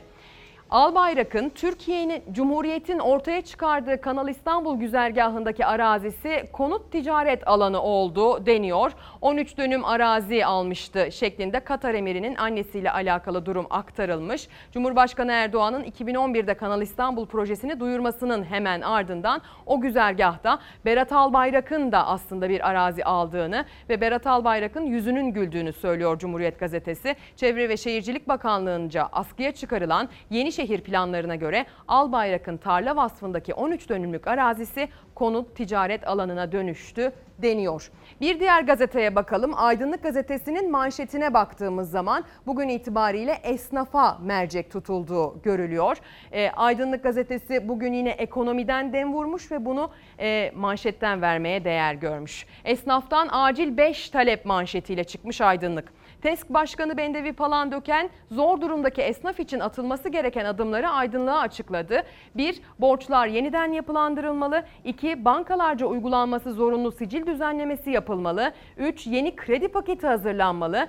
4. Pandemi döneminde iş yeri kira desteği verilmeli. 5. Yıl sonuna kadar esnafın Bağkur primleri ödenmeli şeklinde. Geçtiğimiz hafta ortasında Bendevi Palandöken'in bu açıklamalarını buna benzer bu minvaldeki taleplerini esnafın pandemi dönemine özel yeni bir ekonomi paketiyle güçlendirilmesi yönündeki taleplerini aslında bu ekrandan izleme şansına sahip olmuştunuz. Dün itibariyle Ticaret Bakanlığı'ndan konuyla ilgili umut veren bir gelişmenin haberi geldi. Bu kadar kapsamlı değil ama yine de esnafın pandemi sürecindeki e, zorlanmasını, ekonomik e, darboğazını biraz belki nefeslendirecek bir açıklama. Önümüzdeki yıla tehir edilse. Bir, bir önümüzü görebilsek. Esnafın beklediği haber geldi. Ticaret Bakanı Ruhsar Pekcan, esnaf ve sanatkarların kredi ve kefalet kooperatifleri aracılığıyla kullandıkları kredilerden takipte olanları yapılandıracaklarını duyurdu. 30 Haziran 2020 tarihinden önce kredi borcu takibe düşen esnaf ve sanatkarlarımızın kredi kefalet kooperatifine yazılı olarak başvurmaları ve talepte bulunmaları halinde yeniden yapılandırmadan faydalanması mümkün olacak. Önümüzdeki yıla teyir edilse. Bir, bir önümüzü görebilsek. Mart ayında ilk koronavirüs vakasının görülmesiyle pek çok iş yeri kapanmıştı. Esnafın dükkanı aylarca kapalı kaldı. Bazıları ise kepenk açtı ama çoğu gün siftah bile yapamadı. O dönemde esnaf ayakta durabilmek için kredi aldı. Şimdi onu geri ödeme zamanı geldi. Satışları %30'lara kadar düşen esnaf o borcu nasıl ödeyeceğini düşünmeye başladı. Önümüzü görelim.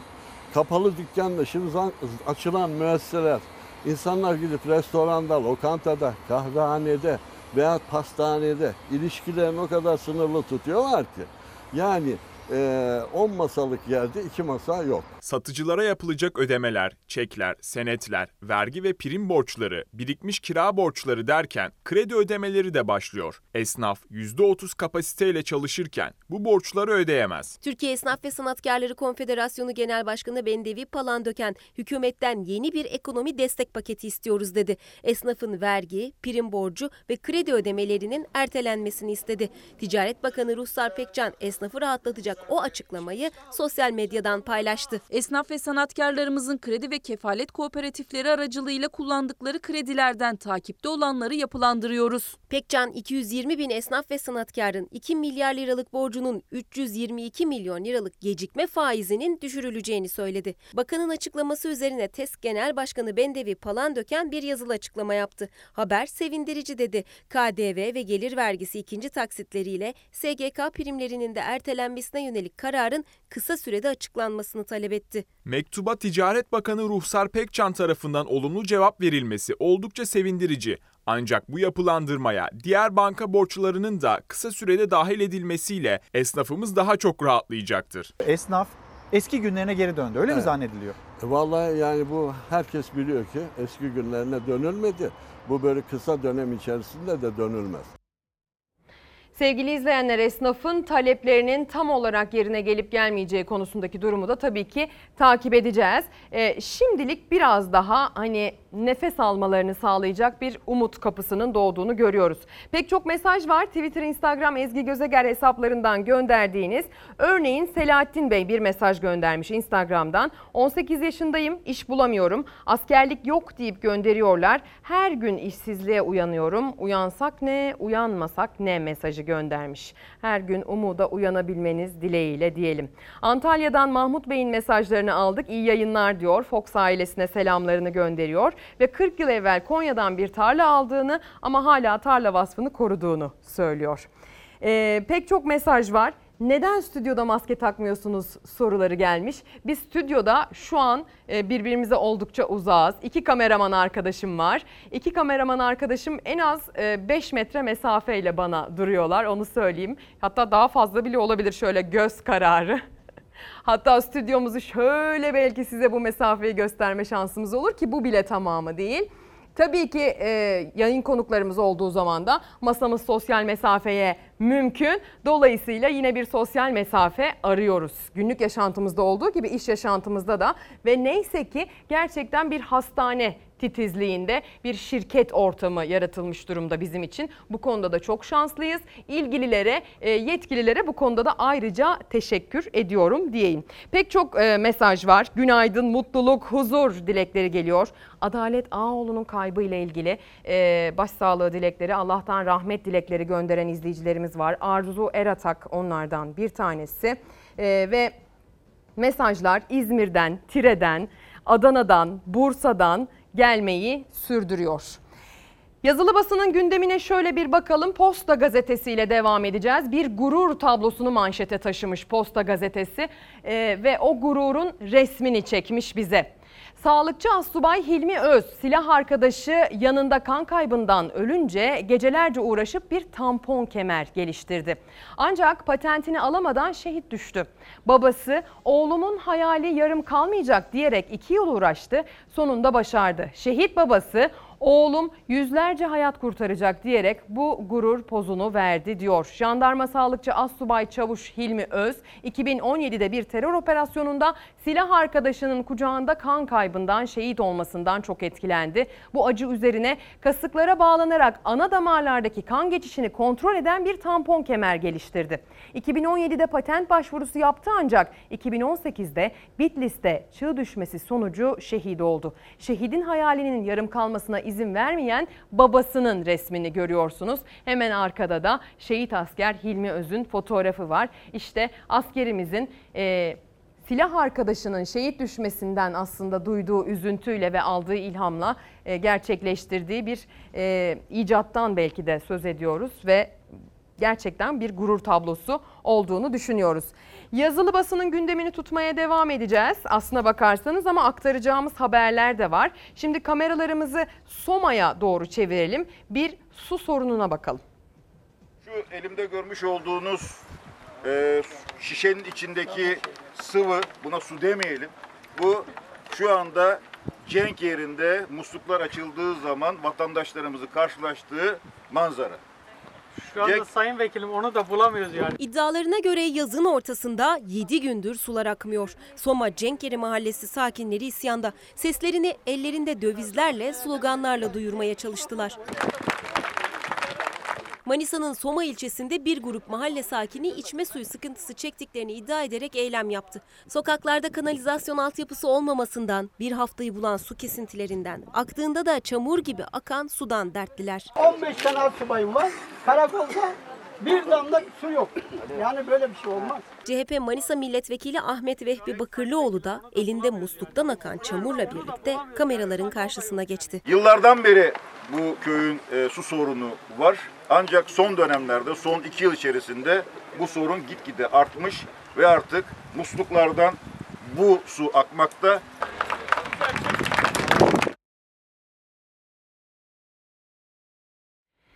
Bir diğer su sorunundan bahsedeceğiz ama bu kez adres İstanbul'un Şile ilçesi sevgili izleyenler. Ancak burada yıllardır devam eden bir sorunun artık çözülmesinden söz edeceğiz. Önceki yıllarda da aşırı yüklenme olduğu zaman her zaman olan şey bu. Bugünkü olay değil ki. Bu pompayla birlikte 22 bin metreküpe çıkacak günlük su kapasitesi.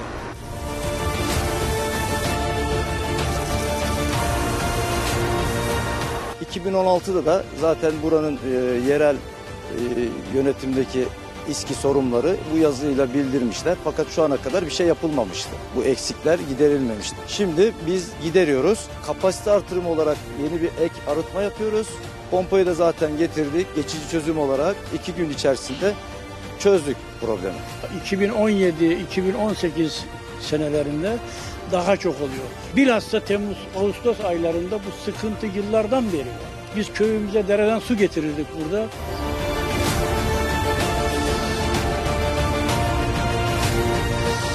Bu tesisin kapasitesi 11 bin metreküp günlüktü. 20 bin metreküp günlük e, kapasite artımıyla kapasite 3 katına çıkacak. 6 ay önce başladı bu inşaat. Yıl sonunda bitirmeyi hedefliyoruz.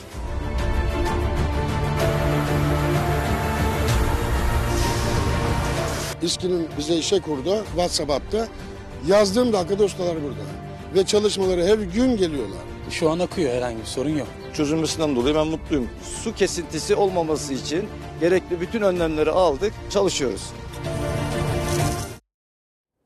Umarız pek çok sorunun çözüldüğüne dair haberleri vermek de bize kısmet olur sevgili izleyenler. Çünkü aslında asıl vermek istediğimiz haberler onlar. Verdiğimiz haberlerle gülümsemenizi sağlamak istiyoruz aslında. Pandemi döneminden çokça söz ettik. Bu dönemin sebep olduğu ekonomik sıkıntılardan da sonrasında yani sürecin sonunda daha fazla söz eder hale geldik. Bir çalışma grubu, bir meslek grubu var ki aslına bakarsanız sesleri çok duyulmuyor. Evlerimizde çalışan işçiler gerek çocuk bakımıyla alakalı, gerek ev temizliğiyle alakalı, evin hizmetine gelen yardımcılar. Onlar da bu süreçten çok ciddi etkilendi.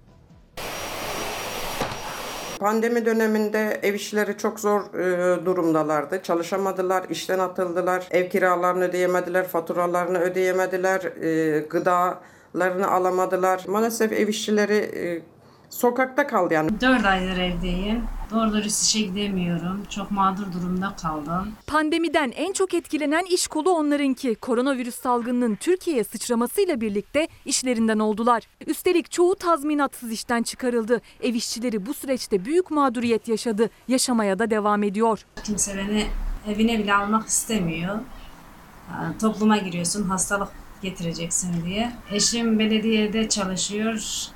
Maaşının yarısı kesildi. Evim kira. Her gün farklı bir yere gidip çalışıyordum. Pandemi döneminde de 4 ay sürecinde de bir yere gidip çalışmadım. Bir gelirim de olmadı. Bir sürü ev işçisi arkadaşlarım var. Hiçbiri geliri olmayan arkadaşlarım. E, elektriğini, suyunu, kirasını veremeyen arkadaşlarımız oldu. Ev işçilerinin yaşadıkları hak kayıplarına dikkat çeken İmece Ev İşçileri Sendikası. Sendikanın hazırladığı rapora göre koronavirüs salgınının ekonomik etkilerini en çok hisseden meslek grubu ev işçiliği. Çünkü evlere günlük ya da haftalık olarak temizliğe giden ev işçilerini ev sahipleri bu süreçte evine almak istemedi. Bu yüzden de büyük bir kısmı ücretsiz olarak işten çıkarıldı. Kayıt dışı çalıştırıldığı için kısa çalışma ödeneğinden de yararlanamadılar. Bizim başka bir yerden bir gelirimiz yok. Sadece e, günübirlik çalıştığımız e, yevmiyelerle, e, günlük aldığımız ücretlerle evimizi geçindiriyoruz. Çalışmaya devam edenler bu süreçte düşük ücretlerle fazla mesaiye zorlandı. Yatılı olarak çalışanlar çalıştıkları evlerde ev sahipleriyle birlikte karantinaya girdiler. Dolayısıyla izin kullanamadılar. Aksine iş yükleri daha da arttı. Hatta bazılarının günlük çalışma süresi 10 saate kadar dayandı. Ev temizliğinin yanı sıra evin yemeğini yapmak, çocuklara ve evdeki yaşlılara bakmakta, evin alışverişini yapmakta onların üzerine kaldı. Göçmen ev işçileri de çok sıkıntıdalar. Bunlar e, 7-24 çalışmak zorunda kaldılar çalışanlar. E, izinlerini kullanamadılar, e, aileleriyle görüşemediler. Ev işçileri devlet tarafından işçi statüsünde görülmüyor. Kayıt dışı çalıştırıldıkları için de herhangi bir sosyal haktan da faydalanamıyorlar. İşçi statüsüne alınarak emeklerinin karşılığını almak istiyorlar. Ev işçilerini işçi olarak görünmesini haklarımızın işçiler gibi olmasını istiyoruz. İLO e, C189 imzalanmış olsaydı e, ev işçiler de işçi sayılırdı ve bu kadar mağdur durumda olmazdık. Pek çok meslek grubunu olduğu gibi evlerde çalışan işçileri de tabii ki bu süreçte mercek altına aldık. Almaya devam edeceğiz. Diyelim şimdi bir mola rica edelim. Hep beraber bir molaya çıkalım. Çay kahve tazelenebilir. Kahvaltı sofrasına oturulabilir. Sofra toplanabilir kahvaltı bittiyse. Sonrasında burada buluşalım. Dediğim gibi çok önemli bir konuğum var. Profesör Doktor Selçuk Şirin bizlerle olacak. Önemli haberlerimiz var size aktaracağımız. O yüzden moladan sonra bekliyoruz.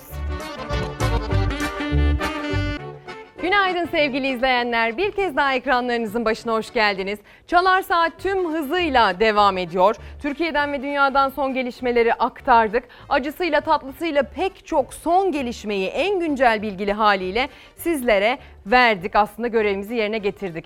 Bir diğer bilgi ise son dakika olarak düştü haber merkezimize.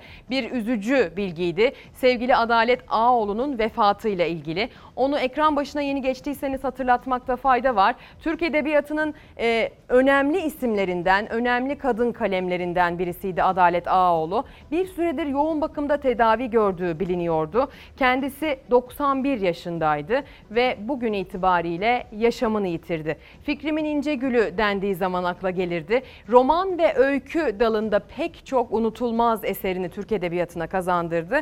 Hatta edebiyatımıza yön veren isimlerden biriydi. İnsan hakları konusunda da aktivist kimliğiyle, kadın kimliğiyle, sanatçı kimliğiyle Türkiye'nin önemli örnek kadınlarından biriydi. Kendisine, sevenlerine, kendisine Allah'tan rahmet diliyoruz. Sevenlerine de başsağlığı dileklerimizi iletiyoruz. Adalet Ağoğlu bir yıldızdı bizim için. Şimdi romanlarıyla, öyküleriyle, ölümsüz eserleriyle yine e, yerini koruyacak gönlümüzde, e, ruhumuzda diyelim sevgili izleyenler. Bunu aktararak başlayalım. Bir diğer haberimiz ise aslına bakarsanız kız çocuklarımızla alakalı. çocuk gelin dendiği zaman sanki biraz daha normal hale geliyor. Sanki biraz daha olasıymış gibi bir hal kazanıyor ama aslında bir istismardan söz ediliyor. Birleşmiş Milletler Nüfus Fonu'nun raporuna göre çocuk yaştaki evliliklerin korkunç boyutlara ulaştığı ortaya kondu ve pek çok kanalın önemli ekran yüzleri bu konuyu e, daha fazla ses getirsin diye dillendirdi. Onlardan bir tanesi de Fox Ana Haber'in sunucusu e, Gülbin Tosun'du. Dünyadaki her 5 çocuktan biri evli. Sadece bugün 18 yaşının altında 33 bin kız çocuğu evlenmeye zorlanacak. Sadece bugün son 24 saatte bile binlerce kız çocuğunun hayalleri elinden alındı. Evliliğe zorlandı. Dünya üzerinde çocuk yaşına rağmen zorla evlendirilen, geleceği yok sayılan milyonlarca kız çocuğu var. Birleşmiş Milletler de bu konuya dikkat çekmek, farkındalık yaratmak amacıyla Fox Haber sunucusu Gülbin Tosun'un da olduğu ünlü ekran yüzlerinden destek istedi. Türkiye ne yazık ki bu uygulamanın yaygın olduğu ülkelerden. Çocuk yaşta evlilikler kız çocuklarına yönelik en zararlı uygulamalardan biri. Birleşmiş Milletler Nüfus Fonu'nun raporuna göre çocuk gelinler diye yumuşatılmaya çalışılsa da gerçekte istismar edilen, hayalleri elinden alınan kız çocukları sadece Türkiye'de değil farklı coğrafyalarda da toplumun kanayan yarası. Türkiye'de şu an 20-49 yaş arasında olan her 5 kadından biri 18 yaşından önce evlendi. 18 yaşından önce evlendirilen her 3 çocuktan biri ise yine çocuk yaşta anne oldu. Çocuk yaşta gebelikler anne ve bebeğin ölüm riskini 2 ila 5 kat arttırıyor. Kız çocukları henüz fiziksel ve psikolojik gelişimlerini tamamlayamadan evlilik yapmaya mecbur bırakılıyor. Çocuk yaşta evlilikler kız çocuklarının yaşam süresini kısaltıyor. Dahası var çocuk yaşta evlilikler kız çocuklarını istihdamdan, eğitimden koparıyor. potansiyellerini ve hayallerini yaşamasına engel oluyor. Ünlü habercilerin yer aldığı Birleşmiş Milletler Nüfus Fonu'nun farkındalık kampanyasında verilen mesaj çok netti. Gelin daha eşit ve güvenli bir dünya için hep birlikte çalışalım. Çocuk yaşta evlilikleri durduralım. Çocuk yaşta evliliğin bir istismar olduğunu kabul edersek eğer sonrasında galiba bu oranları düşürmenin, bu rakamları düşürmenin e, yolu da açılacak diye düşünüyorum. Öncelikle bunun bu anlayışın zihinlerimize yerleşmesi lazım. E, en zayıf halkaları toplumun en çok korunmaya muhtaç olanları çocuklar. Dolayısıyla onları korumak çok çok önemli. Toplumun bir diğer zayıf halkası da bizim korumamıza, insanlığın korumasına muhtaç olan kesimi ise hayvanlar. Hayvanların özellikle Türkiye'de yasalar tarafından yeterince korunmadığı aslında sıkça gündeme gelen bir konu. Bu konu yasa tasarısı var, hazırlanıyor, yasası çıkacak. Artık bu bir cezai işleme tabi tutulacak, suç sayılacak deniyordu. Hayvana yönelik her türlü işkencenin hapis cezalarıyla cezalandırılacağı, yani bir idari para cezasının ötesinde caydırıcı bir noktaya taşınacağı söyleniyordu yasalar için. Ama maalesef bir türlü gerçekleşmedi. Son olarak CHP'li Zeynel Emre hayvana yönelik her türlü işkencenin hapis cezasıyla karşılık bulması konusunda bir öneriyle geldi.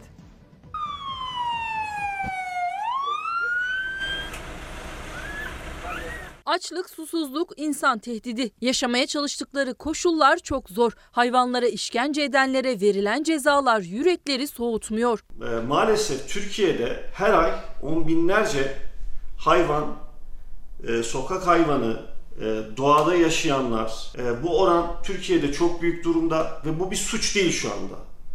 Şu anda bir suç değil. Bu şu anda Türkiye'deki mevcut yasalarda kabahat olarak geçiyor. Yani Hayvan eziyet haberleri günden güne artıyor. Eğlence olsun diye eziyet edenler, bilerek vurup kaçanlar, arabasına bağlayıp sürükleyenler, aklın almadığı daha nice işkence yöntemleri. hepimizin içini parçalayan o kötü, çirkin görüntüleri artık görmeyeceğimizi umuyorum. Hayvanlar bu tehlikelerle yaşıyor. Hatta sık sık maruz kalıyorlar. CHP'li İstanbul Milletvekili Zeynel Emre hayvanlara yönelik şiddetin cezalandırılması için kanun teklifi hazırladı. Teklif kabul edilirse hayvanlara işkence ve kötü muamele yapanlara 2 yıldan 5 yıla kadar hapis cezası verilebilecek. Bundan sonra hayvanlara yönelik her türlü işkencenin, eziyetin, kötü davranışın, bütün bunların ceza kanununda yeri olması gerektiğine inanıyoruz. 2 yıldan 5 yıla kadar hapis cezasıyla cezalandırılması ihtiyacı e, olduğunu düşünüyorum. Tunceli'de dağ keçilerinin avlanması için açılacak ihalenin gelen tepkiler üzerine iptal edilmesi yüreklere su serpti. Belediye Başkanı Fatih Mehmet Maçoğlu ülke genelindeki bütün ihalelerin durdurulmasını istedi. Bursa'da çekilen bu görüntü ise iç ısıtan türden. Polis susuzluktan fenalaşan köpeğe elleriyle su içirdi. Güçlükle kendine gelen köpek barınağa götürüldü. Sevgili izleyenler bugün yayını açarken sabahın erken saatlerinde anons etmiştim, müjdesini vermiştim. Profesör Doktor Selçuk Şirin'in stüdyo konuğumuz olacağını söylemiştim. Pek çok eğitimle ilgili kişiyi, profesyoneli, velisi, öğrencisi ekran başına demiştim. Kendisi geldi. Hoş geldiniz hocam stüdyomuza. Nasılsınız? Hoş bulduk. Çok iyiyim. Köyden yeni geldim. Onun da mutluluğu var üzerimde. Sosyal medyadan takip ettiğim kadarıyla gerçekten bir köklere dönüş yaşandı. Türkiye'ye geldiniz. Oralarda bir nefeslendiniz. Sonra da stüdyomuza geldiniz. Ayağınıza sağlık. Çok çok teşekkürler. Pek çok konuda Selçuk Şirin'e yönelteceğimiz sorular var. Sizin de Selçuk Hoca'ya yönelteceğiniz sorular olduğunu tahmin ediyorum. Kendisinin ciddi anlamda bir kitlesi olduğunu biliyorum. Ve bir eğitimcinin eğitim konusundaki sorunlara parmak basarken, yeni projelerle gündeme gelirken aslında bu kadar çok takip edilip bu kadar çok izleniyor olması da şu anonsu yaparken bile tüylerim diken diken oluyor. Gerçekten ülke adına çok önemli bulduğum bir şey. Geçtiğimiz yıl Selçuk Hoca ile aslında 1 milyon kitap projesinin başlangıcını yapmıştık. Yine bu stüdyoda ve birlikte. Ben de açıkçası çok inandığım bu projeye e, başlangıç noktasında katkı vermekten müthiş keyif almıştım açıkçası. Sonrasında kendi çocuğum için de çok çok faydalandığım bir projeydi. Ondan da bahsedeceğiz. Selçuk Hocam'ın yeni kitabı, yeni projeleri var bunlardan bahsedeceğiz ve tabii ki e, öğrencilerimiz hakkında da pek çok sorular soracağız. Ama sabahın erken saatlerinde bahsettik, Türkiye'nin pek çok gündeminden bahsettik e, ama dünyanın korona gündeminden bahsetmedik. Dün itibariyle özellikle Amerika'ya gözler çevrildi, çevrildi sevgili izleyenler. Çünkü rekor üstüne rekor yaşanıyor ve dünyadaki son durumda haberimizde kendine yer buluyor. Dünyada toplam vaka sayısı 13 milyonu aştı. Virüs üzerindeki yeni araştırmalar endişe verici sonuçlar ortaya çıkardı. Covid-19 salgını normalleşmeyle birlikte adeta patlama yaptı. Dünya genelinde vaka sayıları hızla arttı. Bazı ülkeler kısıtlamaları yeniden uygulamaya soksa da henüz artışın önü alınamadı. Son rakamlarla birlikte dünya genelinde vaka sayısı 13 milyon 100 bini, ölenlerin sayısı da 573 bini geçti. En fazla vaka artışında ABD, Brezilya, Hindistan ve Güney Afrika'da rastlandı. ABD'de günler sonra vaka sayısı geçen hafta ilk kez 60 binin altına düşmüştü. En yüksek artış hala Florida eyaletinde. Toplam ölü sayısı 135 bini geçti. Covid-19'a karşı aşı geliştirme çabaları sürerken yeni araştırmalardan hiç de iç açıcı sonuçlar ortaya çıkmadı. İngiltere ve Almanya'da yürütülen iki ayrı çalışmada iyileşen hastalarda antikorların birkaç ay içinde yok olduğu belirlendi. Bu iyileşen hastaların yeniden enfekte olabileceklerini gösteriyor. Alman uzmanlar yeni sonuçların Covid-19'a karşı etkili bir aşı bulma ümitlerini azalttığı görüşünde. İngiliz bilim insanları da benzer fikirde. Aşının uzun süre koruma sağlayamayabileceği ve insanların gripte olduğu gibi her yıl yeniden hastalanabileceklerini belirtiyorlar. Öncelikle son gündemimizden başlayalım o zaman hocam. Yani Amerika'dan rekor üzerine rekor haber geliyor. Siz New York Üniversitesi'nde profesörsünüz. Orada yaşıyorsunuz. Hem de New York gibi kritik bir şehirde yaşıyorsunuz. Pandemi açısından da çok kritik öneme sahip. Ee, nasıl baş ediyorsunuz pandemiyle? O açıkçası New York ve Amerika bu süreçte sınıfta kaldı. Kesinlikle. Yani dünyanın süper gücü olan bir ülke bu kadar beceriksiz bir şekilde e, böyle bir pandemi yönetmiş olması da ibretlik. Yani e, özellikle Trump'tan kaynaklı e, bir durum bu. O işte başından beri bunun gerçek olmadığını, sahte bir virüs olduğunu inanmadığını söyledi. Evet. İşte maske Maskeyi takmadı. bile yeni takmaya yani başladı. Dün taktı, dün taktı. E şimdi New York'ta geçti tabii ama yani Amerika'da bu kadar çok ölüm olmasının birkaç nedeni var. Bir tanesi nüfus çok yaşlı. İkincisi Amerika'da bir sigorta sistemi yok. Yani 60-70 milyon insanın sağlık hizmetinden yararlanma hakkı yok maalesef. Ee, bu da memleketimizde ne kadar gurur duymamız gerektiğini gösteriyor. Yani Türkiye'de herkesin bir sağlık hizmetine ulaşma hakkı var. Bu eskiden beri var. Ee, bir de bizim tabii tıp alanında üstünlüğümüz var. Yani yıllardır biliyorsun en iyi öğrencilerimizi hangi bölümlere gönderdik? Hep tıbba gönderdik. İşte onun, onun sonuçlarını da alıyoruz. Yani Cumhuriyet'in kurduğu o üniversiteler Türkiye başka alanlarda yani futbolda olsun, eğitimde olsun, işte ticarette olsun böyle 10 tane alanı yan yana koy. Dünya ile en iyi yarıştığımız alan tıp İşte onun da nedeni ta İstanbul Üniversitesi'nden, tıbbiyeden gelen bir gelenek var. Ee, bu işi çok iyi yapıyoruz. Evet. Ee, bir de tabii nüfusumuz genç. Ee, Evet. Onun da bir faydası oldu. Gerçekten ben de her zaman için yani bu pandemi süreci öncesinde de gerek burada gerek sosyal hayatımda aslına bakarsanız Türk doktorlarının başarısından hep çok kıvanç duymuşumdur. Atatürk'ün o sözü boş değil. Atatürk'ün sözü gerçekten Yani, boş değil. Beni e, Türk doktorlarına emanet ben, edin e, diye. 20 küsür yıldır Amerika'dayım. İnanır, inanır mısın buraya sırf uçağa binip doktora görünmek için Türkiye'ye geldiğim Tabii oldu. benim de yurt dışında yaşayan Tabii. akrabalarım var. Ee, pek çok konuda tedavilerini Türkiye'ye gelecekleri Tabii, tabii. zamana denk getiriyorlar ya da hususi geliyorlar. Tabii yaşayan bilir yani. Evet, eğitim önemli. Tıp eğitimimiz e, hem çok üst düzey hem de üst düzey öğrencilerimizi Aynen, tıbba gönderiyoruz ve sonuçlarını yaşıyoruz. E, peki eğitimden bahsedelim hocam o zaman. Tabii Böyle ki hemen pandemiden yani yumuşak bir aslında geçişle aslında gelelim. çok da mesela tıpta başardığımızda eğitimde niye başaramıyoruz değil mi? Yani tıpta dünyayla yarışabiliyor isek şu an Türkiye insanlar çeşitli tıbbi hizmetler almak için geliyorsa Avrupa'dan geliyorsa başka yerlerden burada iyi bir şey var. Bunu nasıl başardık? Şimdi kurumsal olarak geçmişten gelen tıbbı çok iyi öğreten bir nesil var. Cumhuriyet Hı hı. kuşağı. Hı hı. Bu işi çok iyi yaptılar. Yani Hacettepe tıp dediğin zaman bir durman lazım. Bunun bir geleneği var geçmişten gelen vesaire. Şimdi aynı şey eğitimde olmadı. Çünkü eğitimde dünyada böyle 10 tane üst üste sıralasan en büyük inovasyon nedir 20. yüzyılda diye her literatüre bakabilirsin. Orada neyi göreceksin biliyor musun? Köy enstitüleri. Yani yapılan zamanının çok ötesinde yaparak öğrenme dediğimiz bizim bugün işte bak Norveç nasıl yapıyor, Finlandiya nasıl yapıyor, Finlandiya ne iyi deriz. model dediğimiz şimdi Güney Kore uyguluyor. Bu işte o köy enstitüleri. Şimdi onu yapmışız sonra onu yıkmışız. Ondan sonra öğretmen enstitüleri vardı. Yani öğretmenlik mesleği Hı hı. tıpkı tıp mesleği gibi kutsal bir alan Evet. ve yaparak, yaşayarak öğrenmen lazım. Türkiye'de çok iyi öğretmen enstitüleri vardı. Bu da yine e, Osmanlı'dan gelen, Cumhuriyet'le devam eden ama maalesef yanılmıyorsam 70'lerden itibaren yok olan bir gelenek. Evet. E şimdi ihtisaslaşma yok. Ee, özellikle iyi yetişmiş kadroların e, değerlendirilmesi hakkaniyeti yok. Öyle olunca ne oluyor? Bir de tabii sistem habire değişiyor. Onu zaten Hı hı. herkes biliyor. Denemediğimiz sistem modeli kalmadı herhalde. Kalmadı. Gerçekten kalmadı. e, bir de sistem dediğimiz zaman şimdi bakın bunu e, ben bir YouTube kanalı da açtım bu arada. Evet, hocamı bu takip pandeminin edin. güzel tarafı da o oldu. Hocam tanınsın, bilinsin isterim ben de. Takip edilsin isterim. Ülkenin refahı için bunu takip edilsin isterim. Selçuk. Hoca'nın gerçekten heybesi her zaman dolu. Pek çok yeni projesi var. Bahsedeceğiz zaten. Ee, o yüzden bu projelerin aslında çok faydalı olduğunu düşündüğüm için, Selçuk Hocam'ın paylaşımlarının çok kıymetli olduğunu düşündüğüm için Instagram, Twitter ve YouTube'dan takip Ya bu edilmenizi pandeminin arzularım. benim için güzel tarafı oldu. Bir saçımı kesmeyi öğrendim. Saçımı kendim kesiyorum Ya, artık. güzel olmuş hocam. Böyle alıyorum kesiyorum. Ne yapayım? Ee, New York'ta yok yani aylardır yok. Bir de işte YouTube kanalı açtım. Orada da anlattım ama gidip bakabilirsiniz. Şimdi bizim şu anda genç olan kuşak var ya.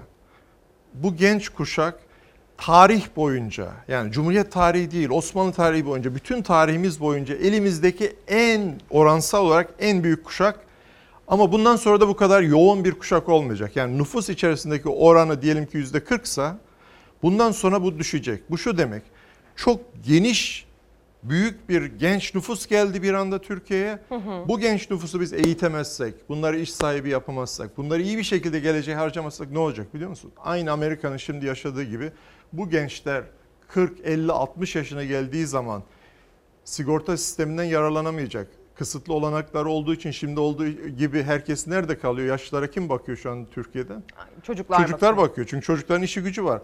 Bu gençlerin o fırsatı olmayacak. Yani Türkiye'nin önünde böyle time bomb diyoruz ya. Saat, hı. saatli bomba. Bu genç kuşağı iyi eğitemezsek bundan sonra bu kadar yoğun genç nüfus gelmiyor. Kadınların doğurganlık oranı Türkiye'de nüfusun kendi kendini yenileme oranının altına düştü. Bu çok çok önemli bir istatistik. Evet. Yani her kadının ortalama 2.1 çocuk doğurması lazım ki nüfus olduğu yerde dursun. Artması bile değil, olduğu yerde tabii. durması Şimdi için. Türkiye'de bu 1.9'a düştü geçen sene. Bu ne olacak? Aynı İtalya gibi, aynı işte e, Almanya gibi, be- belki Japonya gibi nüfusumuz hızla yaşlanacak. Hı hı. Yaşlı nüfusa kim bakacak? Bu yaşlı nüfus belli bir istihdama girip belli bir kapital biriktirmezse bizim önümüzdeki yüzyılda dünyayı yakalamayı bırak dünyadan kopmamız söz konusu. Çok çok önemli Çok bir mesele. önemli. Eğitim bu yüzden önemli. Ve siz diyorsunuz ki eğitim 0-3 yaşta başlamalı. Aynen, aynen. Kitapla tanışma 0-3 yaşta başlamalı. Aa, işte geçen sene seninle başladık. Evet. Aya, ayağın uğurlu geldi bize. Çok Ya, teşekkür çok ediyorum. teşekkür Tam ederim. bir Ne yıl önce bana. bu, bu, bu zamanlardı bu Aynen, arada. aynen.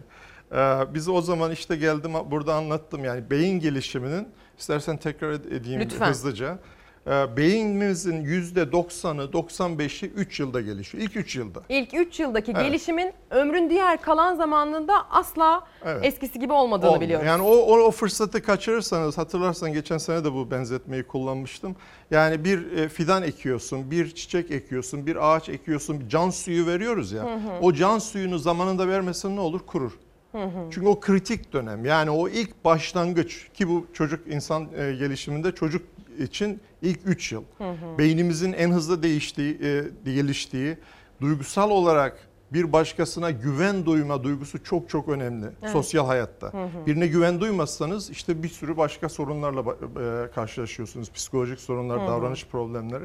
O da ilk 3 yılda belirleniyor. Hı hı. Yani hem duygusal olarak hem zihinsel olarak en hızlı geliş- gelişen, değişen dönemde biz bu çocuklara ulaşıp onlara gereken desteği vermezsek ondan sonra ne yaparsan boş.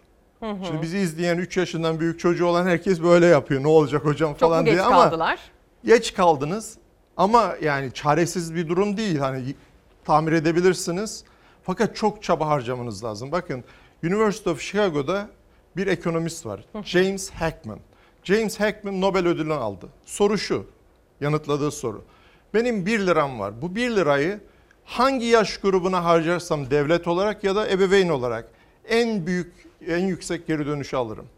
Bir sürü araştırma analizin sonucunda şu sonuç çıkıyor. Okul öncesi dönem 0-6 yaş. Bu dönemde verdiğin her 1 lirayı 7 kat geri alıyorsun. Üniversitede ne bu oran biliyor musun? Bire bir.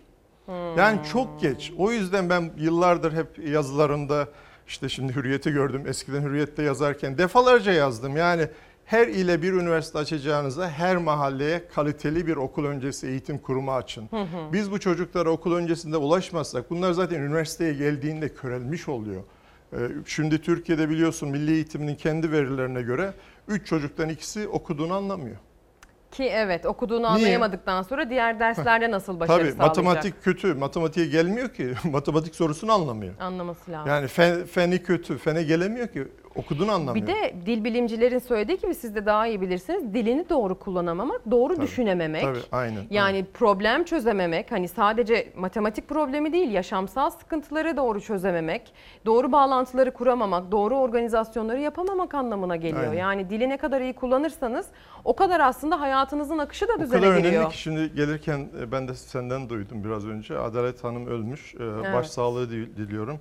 Dar Zamanlar Üçlemesi diye bir romanı vardır. E, Evet. Roman 3 roman üst üste. E, Bir düğün gecesi e, anıları, e, hayır. Yani inanılmaz Türk Edebiyatı için büyük bir kayıp. Ama kitapları, eserleri orada duruyor. Edebiyat konuşmak e, konuştuk. Yani okumak sadece edebiyat için, sadece entelektüel dünyamız için değil, fen için de, matematik için de önemli. Hayat kalitemiz artıyor Okuduğunu hocam. anlamadığın zaman hiçbir şey Ufkumuz yok. genişliyor, vizyonumuz artıyor. Yani ben siz varken aslında bu konuda çok yorum yapmak Yok, da istemiyorum yok. ama gerçekten bu Sen de okumak bir öğretmen konusunda... çocuğusun, unutma. Evet, evet. Ben de öyleyim, Okumak biliyorsun. konusu benim için çok çok önemli. Öğretmen çocukları evet birbirini hemen yakalıyorlar. Evet. Okumak benim için çok çok önemli. İşte o, o onun Arayı için- kapatmak Ha, lazım. onun için Bir milyon yani ben- kitap. benim e, ilk başta çok güzel e, sözlerin için teşekkür ederim. Ne güzel ifade ettin. Benim Türkiye'de tanınıyor, seviniyor olmam beni biraz daha e, yaptığım işe yoğunlaştırıyor ama onun nedeni sizlersiniz. Yani Hı hı. e, siz tanıttınız beni. Teşekkür ederim. E, şimdi sadece bu tür programlara gelip sorunları anlatmak, Türkiye'ye gelip işte şu sorun var demek benim işim olmadı. Yani sevmiyorum da. Yani çünkü Hı hı. sorunların ne olduğunu Türkiye'de yaşayanlar benden daha iyi biliyor. Ben Hı hı. çeyrek yüzyıldır e, New York'ta yaşıyorum. Yani Hı yurt hı. dışında yaz- yaşıyorum. Benim derdim çözümün parçası olmak. Ne yapabiliriz? İşte onun bir parçası olarak da bu 1 milyon kitap projesini geçen sene başlattık. İsteyene kitap satılıyor. Oradan elde edilen gelirin tamamı bir bağımsız şirket zaten denetliyor bunu. Orada elde edilen gelirin tamamı ücretsiz kitap olarak gidiyor. 1 milyonkitap.com adresine gidiyorsunuz. Ya satın alabilirsiniz ya da bana ücretsiz gönderin diyebilirsiniz. Hemen rakamları vereyim. Seninle başlamıştık. Şimdiye Hı hı. kadar 420 bin kitap dağıttık. Ee, Set olarak Set. 70 bin set dağıttık. Bunun sadece 10 bini satıldı. Yani 60 bine yakını ücretsiz olarak dağıtıldı Hı hı. ki bu işin Müthiş. güzel tarafı Bağışçılar, e, o. devreye girdiler. Yani birisi alıyor o diyor ki buraya da 5 tane gönder vesaire şeklinde. Bir de tabii benim kendi kaynaklarım da var. Yani ben de buraya Hı hı. bir kaynak aktarıyorum. İşte kitap falan yazıyorum biraz o, onlar buraya gidiyor. Ama bugün ben e, burada bir açıklama yapmak için geldim Lütfen. aslında. E, yeni yazarlarımıza açıklamak istiyorum. Burada ilk defa açıklayacağım. E, Türkiye'de e, kendi sahalarında çok başarılı isimler sağ olsun bizim projeye destek olmaya karar verdiler. Bir tanesi e, Profesör Yankı Yazgan, e, Çok psikiyatrist Yale Üniversitesi'nden herkes biliyor zaten. İkincisi Doğa Rutkay, iki çocuk yetiştiriyor. Bu işi çok iyi biliyor. Çok şahane bir öykü yazdı çocuklar için. Cem Yılmaz oğluyla birlikte yazıp çizecek. Çok güzel bir kitap geliyor. E, Zülfü Livaneli, Zülfü Hocam, Zülfü Bey teşekkür ediyorum. Hemen ilk başta o dedi ben de katkıda bulunayım. Çok güzel bir çocuk kitabı geliyor. Nil Kara, Kara İbrahimgil e, yine böyle pop tarzı çok hoş bir kitap yazıyor. Ahmet Güneştekin ressam kitapların resimlerinin bir kısmını o yapacak. Yani o da çok Müthiş. ee, Gülben Ergen o da biliyorsun okul öncesi çocuklar için kendi açtığı okullar var.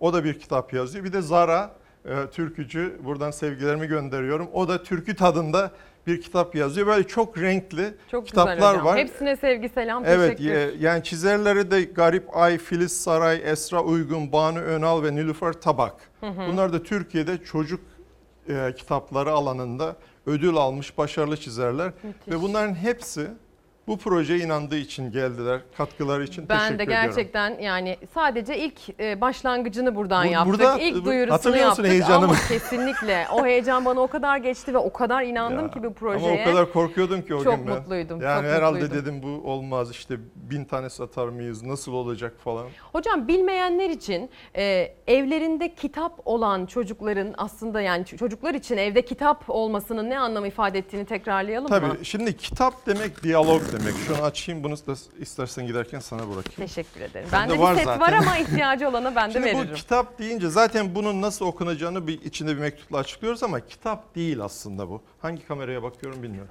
Heh, şuraya. Şimdi Evet. bakarsanız bu kitap... Buraya hocam. Heh, pardon. Bu kitap değil. Yani ne görüyorsunuz? Siyah beyaz. Şekiller. Niye siyah beyaz? Çocuklar doğduğunda ilk 6 ay renkleri görmüyor. Kontrastları görüyor. O yüzden siyah beyaz. Sesler var burada. Bu kitapları okumak için ortaokul bir, bir seviyesinde okur yazarlık gerekiyor. Hı hı. Yani öyle çok şey değil. Ee, amaç ne? Amaç işte ikinci kitabımız bu mesela. Altı Benim aylık oğlumun altı- favorisi buydu. Öyle mi? Evet. Elma nerede? Şimdi bak bütün kitabın başından sonuna kadar bir cümle var. Elma nerede? Evet. Ama hepsinde bir merak uyandırma var, bir diyalog var. Bizim bu kitaplarla amacımız anne ile çocuk, baba ile çocuk arasında duygusal bir bağ kurmak. Kitaplar da bunun aracı. O bağ olduğu zaman kitaplar yeni kitaplarla yeni kelimeler çocuğun dağacına gittiği zaman ne oluyor biliyor musun? İki çocuk düşün. İstersen o özeti yine yapayım. Lütfen. Türkiye'de her sene 1.3 milyon çocuk doğuyor. 1.3 milyon.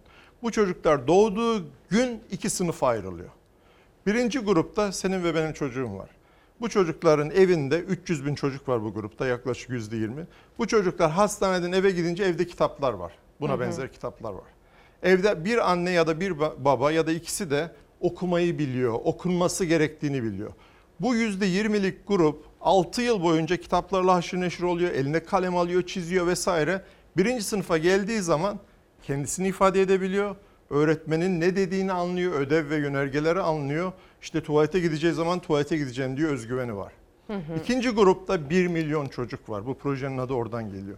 Bu 1 milyon çocuk hastaneden eve geliyor, kitap yok. 6 yıl boyunca kitapsız bir ortamda, kitap okunmadan, muhatap alınmadan 6 yıl geçiriyor. Birinci sınıfa geldiği zaman bu çocuk kendisini ifade edemiyor. Bir şey hissediyor ama ifade edemiyor. Öğretmenin verdiği yönergeyi anlamıyor, ders anlamıyor çünkü kelime hazinesi zayıf. Bu iki grup arasındaki makas doğuşta başlıyor. 6-7 yaşında birinci sınıfta perçinleniyor, bir daha da kapanmıyor. İstersen üniversite aç, istersen ortaokulda özel ders aldır çok geç. Benim derdim bu makası açılmadan kapatmak. Hı hı. Bu proje onun için var. Müthiş bir proje. Benim de şahsi olarak bir veli olarak Bir öğretmen çocuğu dediniz. Öğretmen çocuğu olarak çok inandığım bir proje. Desteklemeye de elimden geldiğince devam edeceğim açıkçası. Bilmeyenler için e, özellikle bu parantezi açmak istedim. E, zamanımızı da iyi değerlendirmek istiyorum. Çünkü heybeniz dolu. bir diğer projeniz Ya var. ben her Lütfen yaz- bize ondan da bahsedin. Ben her yaz yani yıllardır böyle kendime bir kurgu yaptım. Amerika'da profesör ol- olunca ben e, büyük bir ödül almıştım. Belki anlattım burada bilmiyorum. Tekrar olur kusura bakmasınlar. Babam öğretmen. Babama dedim ki baba dedim işte 5000 kişinin önünde işte çok önemli dünyanın en önemli ödülünü alıyorum vesaire makalem birinci seçildi bilimsel makalem. Babam da öğretmen dedi ki iyi falan ama mutlu olmadı doğru dürüst de teşekkür etmedi açıkçası. Dedi ki ya bunun bizim çocuklara ne faydası var? Şimdi o soruyu çok kıymetli bir soru. Yani bunun Evet. bizim çocuklara ne faydası var? Dolayısıyla ben bir yaklaşık 7-8 yıl önce böyle bir karar verdim. Yani ben dedim Amerika'da profesör oldum. Bilimler Akademisi'nde o yani geleceğim yere geldim. Burada ne yapayım dedim. İşte her sene bir projeyle hazırlık yapıp yazın geliyorum buraya. Onu anlatıyorum dilim döndüğünce sonra gidiyorum. Bu seneki projem de bu. Bunu da çok süper bir ekiple hazırladım. Onların da isimlerini vermek isterim. Ee, Minik Kafa diye 3 yaş üstü çocuklar. Yani benim derdim okul öncesi. Evet. Ben üniversite hocasıyım ama üniversitelerle hiçbir Oraya bağım yatırım yok. yapmak önemli. Evet. 1'e 7 veriyor hocam. aynen Lütfen. aynen. Yani sınırlı kaynağım ve zamanım var. Şimdi minik kafa 27 Temmuz'da e, bütün bayilerde olacak ilk sayısı. E, Koç Üniversitesi'nden isimlerini söyleyebilir miyim? Tabii ki. E, Ayşe Bilge Selçuk hocam var profesör. Dünya literatürüne çok ciddi katkıları olan bir hocamız. Eğitim. Ankara'da Ankara Üniversitesi'nde Müdriye Yıldız Bıçakçı profesör. Yine aynı şekilde okuma üzerine çok araştırmalar yaptı. Ee, Gazi Üniversitesi'nden Profesör Doktor Selçuk Özdemir bu STEM, robot, kodlama üzerine çok ciddi araştırmalar yaptı. Başka arkadaşlarımızla birlikte biz yaklaşık 6 aydır çalışıyoruz. Bu ekibin yanına okul öncesi eğitimde şu an öğretmen olan başka bir 6 kişilik bir grup var. Onların hepsinin ismini şimdi zamanımız olmadığı için sıralamayayım ama dergide var. 6 ay uğraştık. Böyle içime sindi sinmedi erteledik falan çok erteledik ama nihayet çıkıyor. Ee, Herkesin bu dergiye e, en azından bir bakın yani almazsanız da bakın ne olduğunu. Hı hı. Benim umudum ne biliyor musun? Bu dergi bu kitaplarla bu iş çözülmez. Örnek olsun yani iki, bir yıl sonra geldiğimde diyeyim ki ya Türkiye'de buna benzer 10 tane daha proje var. Ben bu Kıvılcım. projeyi kapatıyorum. Anlatabiliyor muyum? Yani Anladım. örnek olsun ya işte bu kitapla ben yeni kitap yazmıyorum. Bu hı. kitapları bakın siz yazın, siz dağıtın, siz uğraşın. Aynı şey inşallah bunun içinde geçerli olur. Zaten şöyle söyleyeyim hani bir veli olarak e, siz buraya geldiğinizde aslında kişisel olarak sizinle de yayında paylaşmıştım. E, izleyicilerimizden izin alarak yayında sormuştum sorularımı. Belki aynı soruları taşıyan anneler vardır, babalar vardır diye. Ben de böyle siyah beyaz kartları göstermeye başlamıştım oğluma. Evet, hatırladım. Çünkü okuduğum kadarıyla 0-6 yaş itibariyle ufak ufak göstermek, temasını sağlamak, e, sesleri hani ona bir şekilde vermek şeklinde. E, siz de beni doğrulamıştınız. Evet doğru yapıyorsun diye. Sonrasında bu seti bana hediye ettiniz. Çok teşekkür ederim. Sonra ben de hediye ettim. Gördüm, bu arada evet. onu da söyleyeyim. 1 milyon kitap projesi e, için 1 milyon kitabın internet sitesine girdiğinizde yeni doğan bir bebeğe hediye olarak bu setten gönderebiliyorsunuz. Hmm. Yani bu da gerçekten çok çok anlamlı bir hediye diye düşünüyorum. Bunu da yapma Tabii şansım anneler oldu. günü için, babalar günü için aynen aynen. Bir de mesela bu karton sen o dediğin çok önemli. Bebekler yiyor her şeyi. biliyorsun. evet, direkt ağza. Seninki kaç? Bir yıl- 21 aylık. 21 ay ha, oldu. O geçti artık Evet. süreci. Ee, o yüzden karton e, o da önemli yani sen dediğin geçen sene hatırladım ben. Ee, yani işte böyle anlata anlata dert büyük. Bir milyon insan her sene dünyaya geliyor bir milyon çocuk. Biz bu makası kapatmazsak eğitimde ağzımızda kuş tutsak, en iyi okulları kursak işte yüzme havuzlu okul, kolej falan yüzde beşi kurtarırız. Okul öncesi diyorsunuz Tabii, yani tabii. hocam. Başka Okul hiçbir öncesi, okul öncesi, okul öncesi. Bu süre bana yetmedi. Onu söyleyeyim. Ee, mümkünse buradaysanız devamını da gerçekten gerçekleştirmek isterim. ki. Şöyle bir biraz ara verelim. Sonrasında bir milyon Tabii. kitaptan da bahsedelim. Dergiden de bahsedelim. Çok çok isterim. Ee, pek çok sorun var. Sormak da isterim. Ve sizinle birlikte e, çok anlamlı e, oldu aslına bakarsanız. Adalet Ağoğlu'na birlikte veda edelim isterim. Adalet Ağoğlu deyince akla ilk gelenlerdir aslına bakarsanız e, Fikrimin ince İnce gülü hocam. Sarı Mercedes diyebilirler onu. Film oldu. Sarı Mercedes diye Evet filmi aynen çıktı. filmleri var, dizileri var. Dolayısıyla oralardan da takip etmek, bilmek, aşina olmak mümkün. Kendisi bugün aramızdan ayrıldı. Kendisi önemli bir kadın edebiyatçıydı. Türk edebiyat tarihinin önemli kadın e, kalemlerinden biriydi. E, Ve 91 yaşında yaşamını yitirdi. Bir süredir yoğun bakımda olduğu biliniyordu kendisinin ve bugün bize veda etti. Ancak eserleri onu yaşatmaya e, ve gönlümüzde yer tutmaya devam edecek. Fikrimin ince